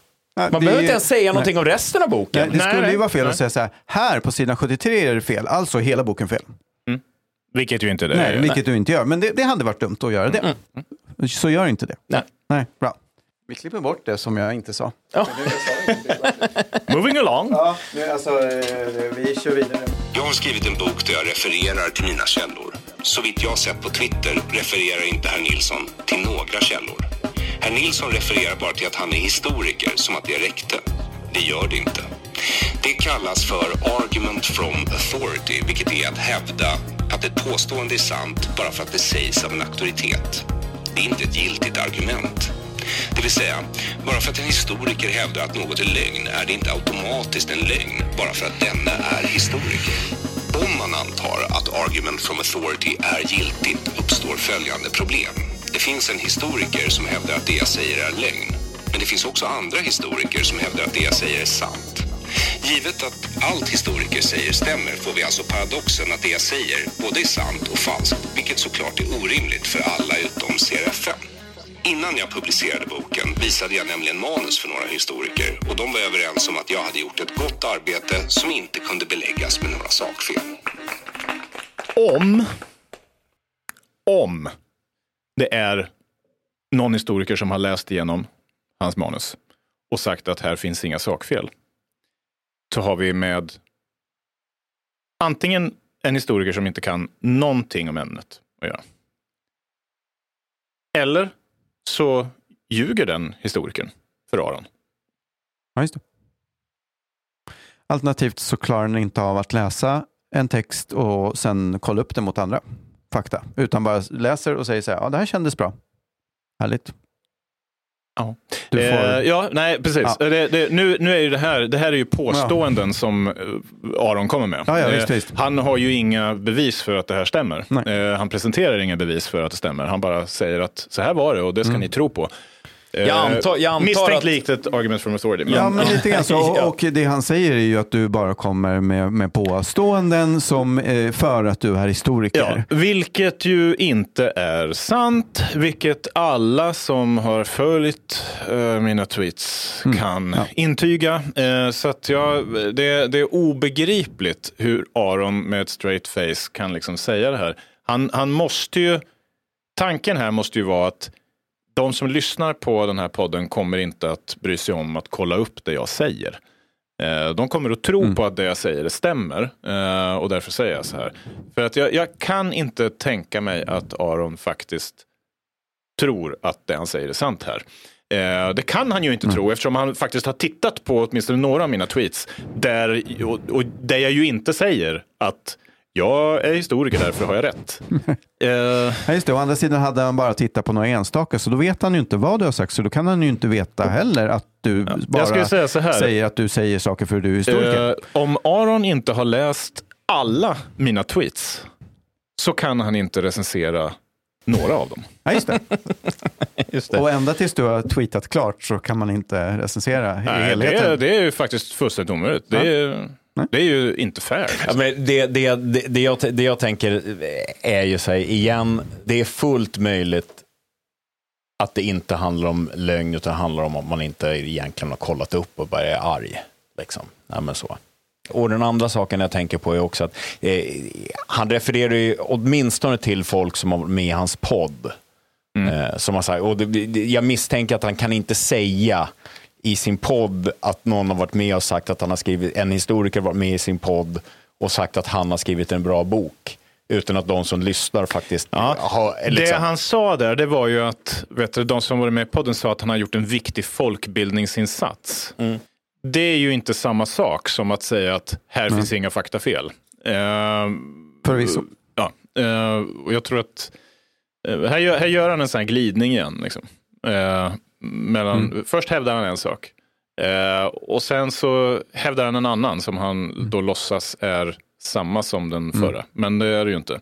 Eh, och som sagt, jag, jag har inte lyssnat, jag har inte kollat hans poddar och så här, så jag vet inte vem han kan tänkas... Eh, jag, jag, eller så här, jag har hört eh, förslag på namn eh, från andra så här, som liksom där, ja möjligen så talar han om Ja, vilka historiker som skulle kunna ha läst Ja, eller eh, och, då, och, och, och i så fall så rör det sig ju inte om några, eh, någon som liksom eh, är forskare i den bemärkelsen. Eller liksom, ja, eh, Mm. Men sen så är det ju liksom eh, inte heller så att det är, i realiteten är viktigt. Det skulle ju kunna vara liksom den mest framstående Hitlerforskaren i världen eller vem som helst eftersom du har Alltså nu har ju inte vi fått Ja, läsa alltså, det, så- men, men, men här- du har ju vi påpekat, åter till det här. Alltså, du har påpekat faktafel och Ja. då är ju det fel Precis. oavsett vem och, som har och sagt grejen det. är att nu, nu, nu begår ju... eh, det- Aron argument, eller säger att jag bara sysslar med argument from authority. Ja. Och som bevisning så för han fram ett argument from authority. Mm. Eh, därför han säger de här historikerna har, eh, de har sagt att här finns inga faktafel. Ja. Eh, så han gör exakt det som han anklagar mig Ja. för. Och han, jag tror inte han fattar det. Här. Jag, jag tror faktiskt inte han fattar att han gör det. Eh, så att, eh, ja.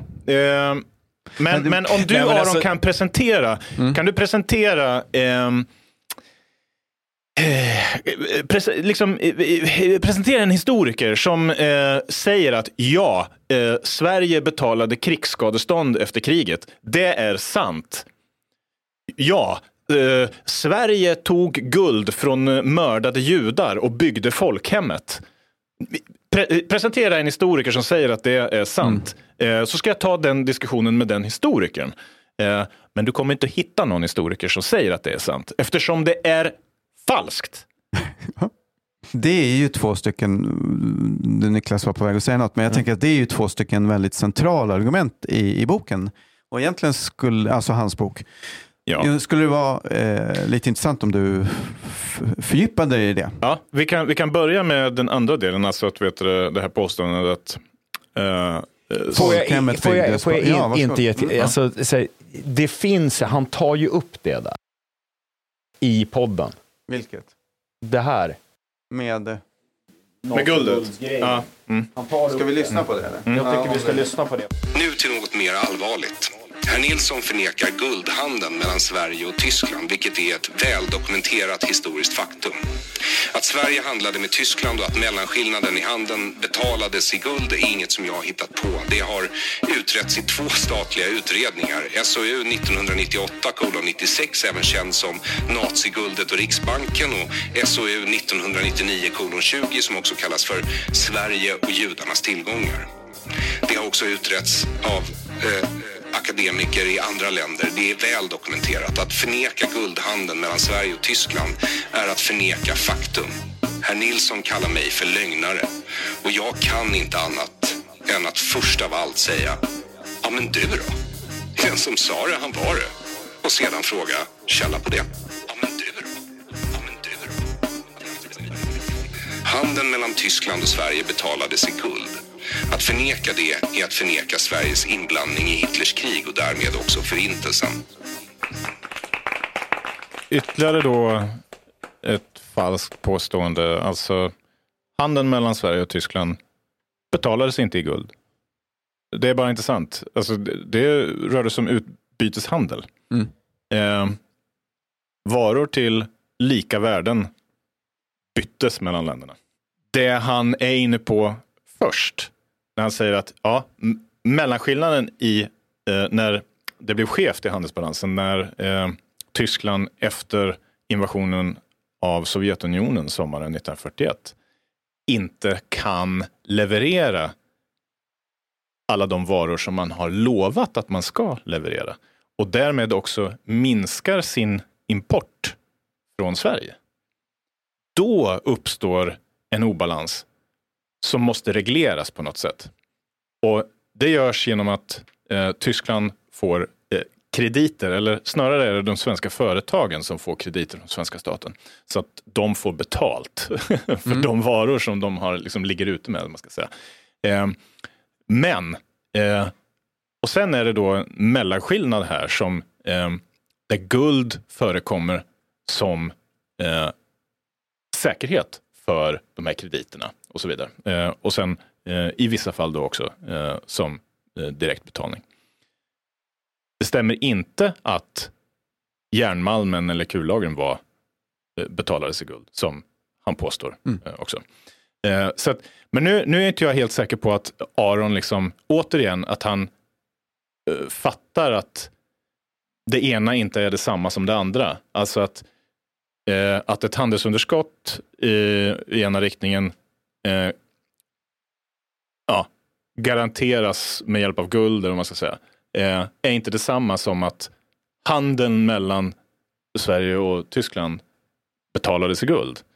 Det, det, är ett, det ena är ett väldigt specifikt påstående och det andra är ett e- extremt generellt påstående om hela handeln. Eh, det det eh, mer partikulära Ja. eh, stämmer, medan det generaliserande är falskt.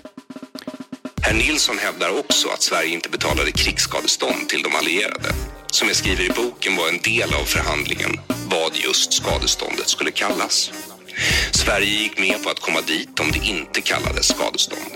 Det gick de allierade med på, antagligen för att de bara ville ha sina pengar och inte brydde sig så mycket om vad det kallades för. Sverige lyckades få det till att skadeståndet istället skulle kallas för citat frivilliga donationer. Bara det att frivilliga donationer inte är så frivilliga om man döms att betala dem av de segrande i ett krig och därför inte kan vara donationer. Bistånd är alltid frivilligt, annars kallas det något annat. Återigen missar herr Nilsson helheten för att han stirrar sig blind på enskilda ord. Men som tidigare sagts, han gör det med flit. För att smutskasta mig, vinna godhetspoäng åt sig själv och för att tjäna pengar. Eh, ja, så, så det här påståendet om eh, krigsskadeståndet. Alltså, för det första, eh, de allierade hade ingen domstol där de dömde någon eh, att betala krigsskadestånd. Eh, det var inte det det handlade om. Eh, det Aron refererar till, det är eh, det som kallas för Operation Safe Haven. Eh, som hade att göra med att eh, de allierade ville ta kontroll över tyska ekonomiska tillgångar i andra länder. Det var ju skriver inte... han om i boken också. Ja, precis. Mm. Och det, det var ju inte ett problem för de tyska, liksom när det gällde de eh, tyska ekonomiska tillgångar som fanns i de allierade länderna. För det, det var ju bara att beslagta det. Liksom. Ja. De fanns ju redan på plats. Eh, problemet var de tyska ekonomiska tillgångar som fanns i neutrala länder. Eh, och länder som liksom inte var, med i kriget. Man säger. Eh, så det är därför som man inleder förhandlingar då med, med de neutrala staterna. För att försöka, försöka få tillgång till det här tyska kapitalet helt enkelt. Så här är det ju, det, det första misstaget som Aron begår, det är ju att liksom han tror att det här är Sveriges pengar på något sätt. Eh, och att de allierade riktar krav mot Sverige. Säger att ni ska ge oss era pengar eh, för att eh, i skadeståndssyfte för att någonting som ni har gjort under det. kriget. Säger. Ja, det är inte det som sker. Eh, och det som sker är ju naturligtvis att ja, svenskarna, alltså svenska regeringen säger, det, det, han, han påstår liksom att Nej, men eh, man insisterar, det skulle inte kallas för krigsskadestånd, men det var ändå krigsskadestånd. Nej, vad eh, regeringen insisterar på, det är att nej, det här, alltså det är inte privata tyskar som ska betala krigsskadeståndet. Det ska den tyska staten göra. Så att liksom, eh, och det, det, det är en sån här principfråga, en, juri, en juridisk fråga. Liksom. Och, det, och det accepterar eh, de allierade. De köper det argumentet. Så. Men det har liksom ingenting med att göra att nej men nu ska vi, nu ska vi mörka att vi ska betala krigsskadestånd. Nej. Eh, och sen då så en annan sån här juridisk eh, poäng som eh, eh, svenska regeringen gör. Det är ju att Sverige är en suverän nation och vi har inte förlorat kriget. Vi var inte en krigförande part. Så att de här förhandlingarna som ni har haft nere i Paris, de, de gäller ju inte oss. Liksom. Utan det är klart att ni måste förhandla med oss först. Eh, och så kan vi komma överens kanske. Eh, så ni kan inte bara komma in i Sverige, en suverän stat, och säga att nu ska vi ta det här. Liksom. Eh, oavsett om det är tyskt, eh, tyska ekonomiska tillgångar eller vem som än äger dem. Så ni har ingen rätt att komma in här och bara ta grejer. Men däremot så, liksom, ja, nej, men vi kan göra så här att vi beslagtar de här ekonomiska tillgångarna. Säljer av dem. Eh, och vad ska vi då göra med pengarna? Ja, det är ju inte som eh, Aron säger att eh, de allierade tar de här pengarna. Alltså, Sverige betalar ju inte pengar till Storbritannien eller till Nej. USA. Eller liksom så här, utan eh, vad som sker är att en stor del av de här pengarna går till att betala svenska företag som har fordringar på Tyskland. Så, och då, om man nu ska liksom ha den här analogin i huvudet, alltså att det är ett krigsskadestånd, då skulle alltså Sverige, om man följer Arons logik inom citationstecken, eh, ha betalat då krigsskadestånd till sig självt. Ehm, och det kan man väl hävda då, om, eller det skulle väl han väl kunna hävda då, att säga, ja, Sverige tvingades betala krigsskadestånd till sig självt.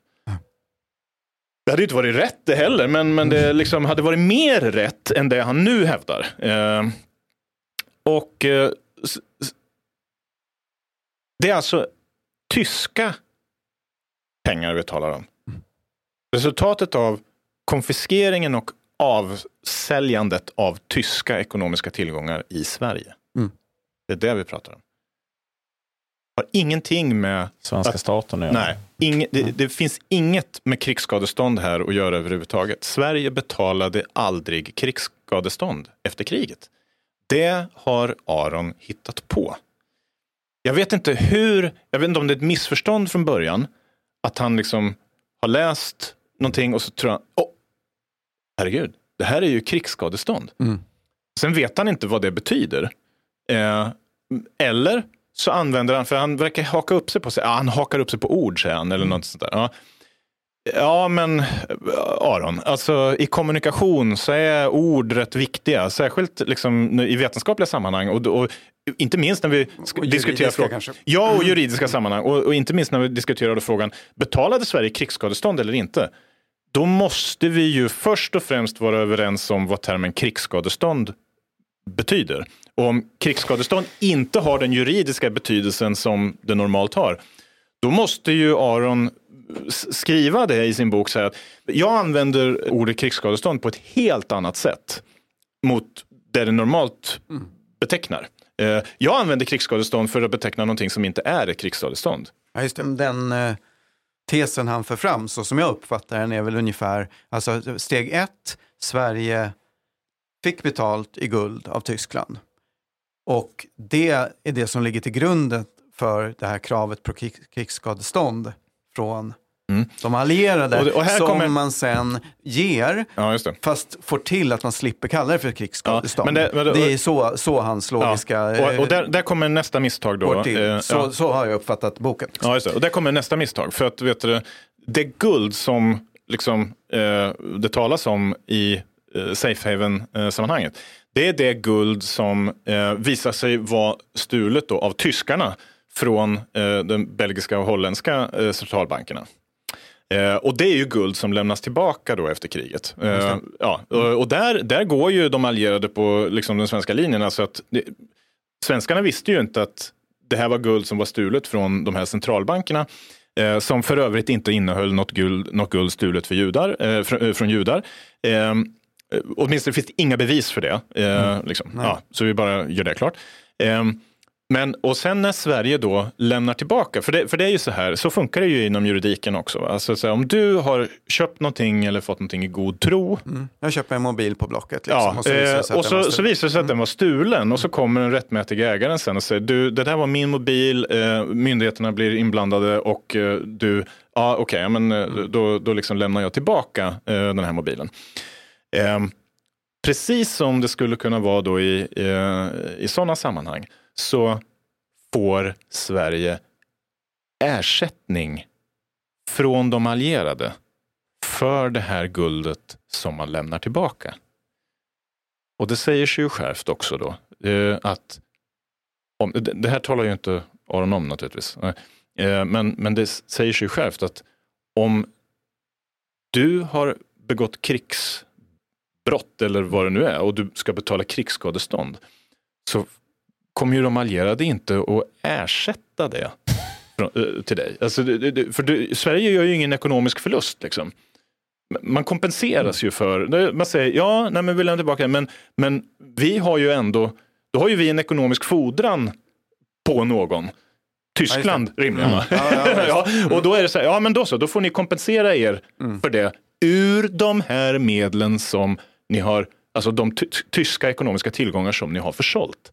Ja, men jag, jag, jag tänker att det låter lite, det är lite granna eh, likheter med och då är det ju någon allmän vänsterdebatt nu med allting är system. Jag har eh, diskuterat lite grann med om så här, Så strukturellt kanske. Ja, ja men, strukturellt. sexuella övergrepp och sånt där, allting är system. Så om någon har sagt något otidigt någon gång, använt ett könsord någon gång, så är det med i själva systemet som skapar våldtäkten på slutet. Liksom. Eh, jag tänker att det är ungefär samma eh, argumentation. Så här, Sverige hade ett utbyte med Tyskland, så då stödde vi Tyskland. För att vi köpte och sålde saker. Liksom. Så då var vi med och stödde hela krigsmaskineriet och utrotningspolitiken och allting var Sverige med och stödde. För att vi var ju med i samma system. Liksom.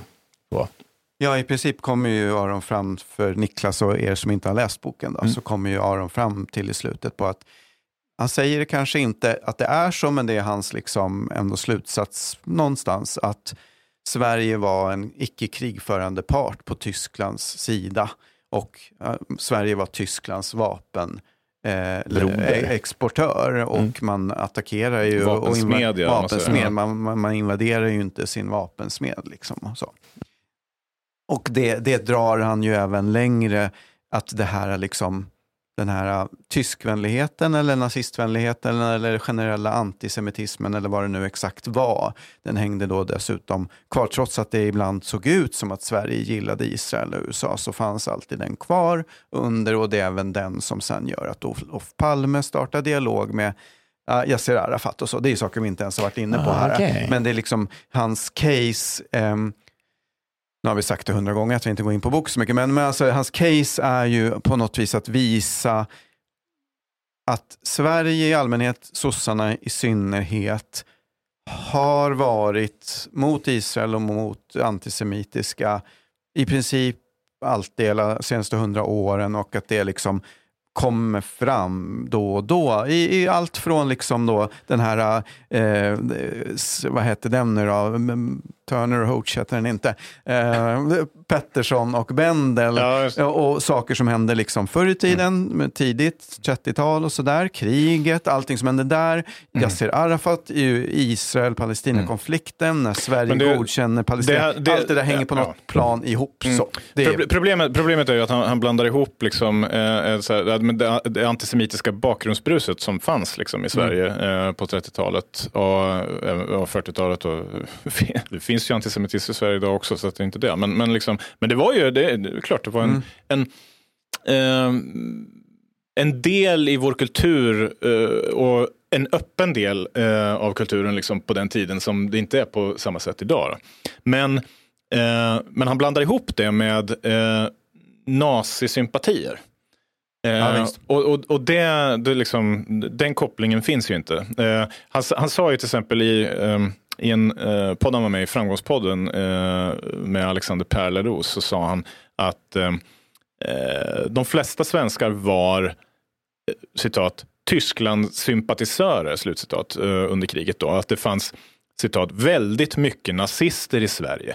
Alltså väldigt mycket, slutcitat.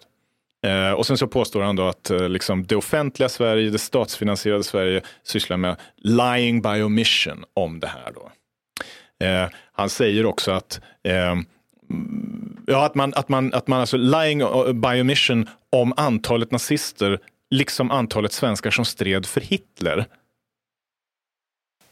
Och Så säga, ing, ingenting av det här är sant, eh, han ger inga belägg, det finns liksom inget. Eh, och eh, det, det, alltså det är bevisligen falskt. Alltså att tyskarna, alltså nazisterna själva på ambassaden i Stockholm skrev massa rapporter hem om hur jävla dåligt det gick att liksom övertyga Sverige om den nazistiska propagandan.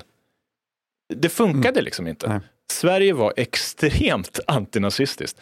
De- nazistiska partier som fanns samlade ju nästan inget stöd alls. nej, nej, någon Kom- procent möjligtvis. Ja, kom, kom aldrig in i riksdagen. Liksom, det, det var aldrig på väg att bli en maktfaktor i Sverige överhuvudtaget. Ehm, så att det här att det fanns massor av nazister. Det, det är klart, nu kan ju kanske eh, Aron då vet du, formulera om det här och säga, jo, jo, men jag menar ju inte, alltså när jag säger väldigt mycket nazister i Sverige så menar jag 10 000. Ja, okej. Ja, då fanns det ju väldigt mycket nazister, men det, det är så här, ja, det, det- det, saknar proportion och det, det som sagt, det håller sig inte Jag menar, till när jag pratar om fakta. Sverige så menar jag Östermalm. Exakt. Ja. Ja, men det är ju ett generellt problem i boken att han liksom... ehm, om man ska försöka vara stringent så ska man ju säga då så här, ja men de här enskilda individerna, eller möjligtvis den här gruppen av individer, den här äh, gruppen som kan vara liten eller större, gjorde det här och det här och det här kan jag visa på. Men han pratar ju väldigt mycket om, exakt, men han pratar mycket om, om svenskarna Mm, och Sverige och Socialdemokraterna. Alltså det, det, han rör sig hela tiden med, med stora grupper av ospecifika. Generaliseringar. Ja, liksom. Det är, Och- och- och det är ju- det är ju, det är ju, det är ju genomgående, det är också samma sak med socialister. Ja, jo, men visst, Ja, men sådär, Mm. de, de Ja, där, och det är liksom det är en den här- retoriskt liksom sätt att uttrycka sig som han har genomgående i boken. Vilket gör vi pratade om det, jag vet inte om det kommer med i podden, för vi pratade om det kanske innan, men, men nu när jag precis nyligen har lyssnat igenom boken för andra gången och gjort det väldigt noggrant, så är det ju framstår den ju väldigt mycket sämre än för första gången och jag förstår också varför. För att det är ju liksom, han, han spinner ju ett ganska bra narrativ. Liksom. Det, det är liksom, han, han berättar olika historier. Det, det är lite grann om Österrikes eh, Kautsky, eller vad han nu hette, som blev så småningom, han bodde i Sverige ett tag och sen bodde han i Österrike och i hans regering fanns det nazister. Och så handlar det lite grann om Pettersson och Bendel och så handlar det lite grann om, om lite naziguld och så handlar det om Yassir Arafat som träffade Palme och, och, och visste verkligen Palme om den här träffen med Yassir Arafat? Eh, eller visste han det inte? Man har sagt att han inte visste det, men, men det kanske fanns bevis för att han kanske visste. Och, och, och det kanske, och, och så är det liksom det ena pusselbiten efter den andra som han då Mm. väver ihop till den här eh, liksom totalen Ja. som ska svara på frågan vad är det den svenska det väl- tigern tiger ja, och det är väl ett typiskt så här konspirationstänkande. Alltså, Ja. det är ungefär som man säger så här, ja men JFK bodde en gång på det här hotellet eh, där. Gissa vem som också bodde där en gång, eh, förvisso sju år senare. Men jo, den och den personen. Mm. Alltså gör vi en koppling mellan JFK och den här eh, Mm. andra personen. Och så säger vi att de här två, de måste ju ha haft någonting ihop för att de bodde ju på samma hotell. Ja, men visst. Det låter Jag- ju, jag skulle- när du skulle- säger så, låter det, liksom, det, är, det är så retoriken i boken är uppbyggd. Jag är skulle, så. säga, jag skulle säga att där har vi ytterligare en likhet med poststrukturalister i Absolut. modern tappning. Alltså att det är väldigt mycket bara sådär... Man Lösa boliner. Lösa boliner, liksom. Så sätter man ihop och sen så har man det här systemtänkandet på det som gör att allting ju hänger ihop, vilket ju på något plan är sant, visst. så. Allt hänger ihop. Allt Ja. Mm. hänger ihop, visst. En Ja, det är fjärde springslag i Amazonas ger... Ja, men Aron är egentligen superstrukturalist, alltså, så är det. Ja. Ja men, ja, men visst. visst. Och skulle ju säga, han är marxist. Eller hur? Han är marxist helt enkelt. Och det, han, i, i, apropå det där med poststrukturalisterna så blir ju som, de gillar ju att prata om makten eller begäret eller olika sådana saker som nästan tar fysisk form. Och Då kan man ju säga, kanske lite elakt då, att, att eh, hos Aron så har liksom antisemitismen fått ta den rollen av någonting som bara finns där och nästan har en Ja, egen social, substans. socialismen. Ja. Ja, nu blev det väldigt negativt, men i alla fall. Eh, Nej, nej, men alltså, det, det, här, det här är igen så här, det är ju så, det liksom, Det är så vi alla gör, förutom oss i och för sig. Men de, de men det, det säger, men jag, jag, tänk, jag tänker att det, är- det är så här det är så här det funkar. Eh, det, som, det som jag är mest irriterad över inom eh, akademin, i samhällsvetenskapen, det är ju precis det här. Ja. Aron är arg och vi liksom irriterar över akademin för att man gör på det här sättet. Han gör också det själv. Här. Eh, de flesta som sitter på Twitter och är arga på Aron Flam gör samma sak de också. Eh, så. Vad är det de brukar säga om kristna och glashus och stenar och sånt där? Nej, säger de något om Man glashus ska förresten? bajsa i porslinskoppen. Nej, Något sånt. Det var va? något. Ja, det ska Ja, man låta mm, bli. Mm. Eh, har du lust att säga någonting om folkhemmet? Eller? Ja, nej, men det är ju det här då med att han eh, på ett par ställen i boken eh, påstår att eh, folkhemmet byggdes på eh, det är lite crescendo i slutet. från, ja. eh, eh, stulet från mördade judar. Ja. Eh, och här, här tror jag, så här, för det, det, det lite märkliga här då, det är ju att det är en av de mest kontroversiella och liksom bombshell eh, som görs i boken egentligen. Ja. Eh, men han presenterar inget bevis. Inge, ingen snudd på bevis för, för detta. Nej. Eh, och det nämns bara ja, men ett par, Alltså, möjligen tre gånger. I slutet. Ja, Ja. ja. Mm. Och, och det känns som att så här, det, var, det, var en, det var en tanke som Ja, Det var eh, det. Jag uppfattar det lite som Ja, och en, crescendot. Det och, var det och en, allting en i. plan något liksom här så, som liksom var grandios och så, så bidde det bara en tumme. Eh, och eh, det man undrar, jag, jag, jag har en egen eh, hypotes här liksom, som ju kan vara fel. Så. Men det är att det här är någonting som ligger kvar. I bo- för om man ska säga generellt sett så är ju boken enormt illa skriven. Alltså den, det, det, det är ju en av de mest illa skrivna böcker man kan finna faktiskt. Eh, jag har inte läst Judith Butler kanske. nej, ja, ja, nej, men, nej, men, vet, men, men, men det, det är skillnad. Det är skillnad. Ja, ja, precis. För, för Judith Butler är åtminstone genomarbetad. Ja, just det. Alltså, Textmässigt genomarbetad menar du? Ja, just det. Och det är liksom, men här, här är det, det är bara det är så här, alltså dålig grammatik, dålig syntax. Eh, det är Har du läst Ricky syftningsfel. Bruch? Eh, Ah, Jesus. Nej, det har jag inte gjort. Eh, Aron, du kanske har skrivit bättre än Ricky Bruch. Eh, men i alla fall, eh, boken är extremt dåligt skriven. Men jag kan, jag kan tänka mig att den har genomgått liksom väldigt många stadier eh, och, och sådär. Och att det här, att det här är någon slags catchphrase som kom till väldigt tidigt, tror jag. Eh, shit, tänk om det var så här. Mm. Eh, guld stulet från mördade judar byggde folkhemmet. Liksom. Det, det är nästan som en sån här eh, stödpunkt eh, som man skriver upp när man så här, bullet point. Liksom. Mhm. Vad ska finnas med i boken? Så här, ja, men bla, bla, bla. Försöka, vad är det centrala? Vad är de stora grejerna? Liksom. Eh, och sen har, han inte hitt, sen har inte ens han lyckats hitta någonting som han kan hävda eh, styrker det här påståendet. Så att då, då finns det liksom inga källor överhuvudtaget. Eh, och, eh, men det ligger fortfarande kvar därför att det låter ju Ja. rätt allvarligt. Liksom. Ja, men visst. Ja. Väldigt. Eh, och, eh, och sen att eh, som sagt att det inte finns någon sanning i det och att det, man, man dessutom undrar man så här, men alltså, man skulle ju vilja veta mer. Alltså utveckla det här. Hur mycket det- guld behöver man för att bygga ett folkhem? Exakt, alltså för det första, hur mycket Mm. guld behövs för att bygga ett folkhem? Hur kom det här guldet till Sverige? Eh, var det liksom, och hur gick det till när det här guldet finansierade bygget av folkhemmet? När startade folkhemsbygget? Och när slutade?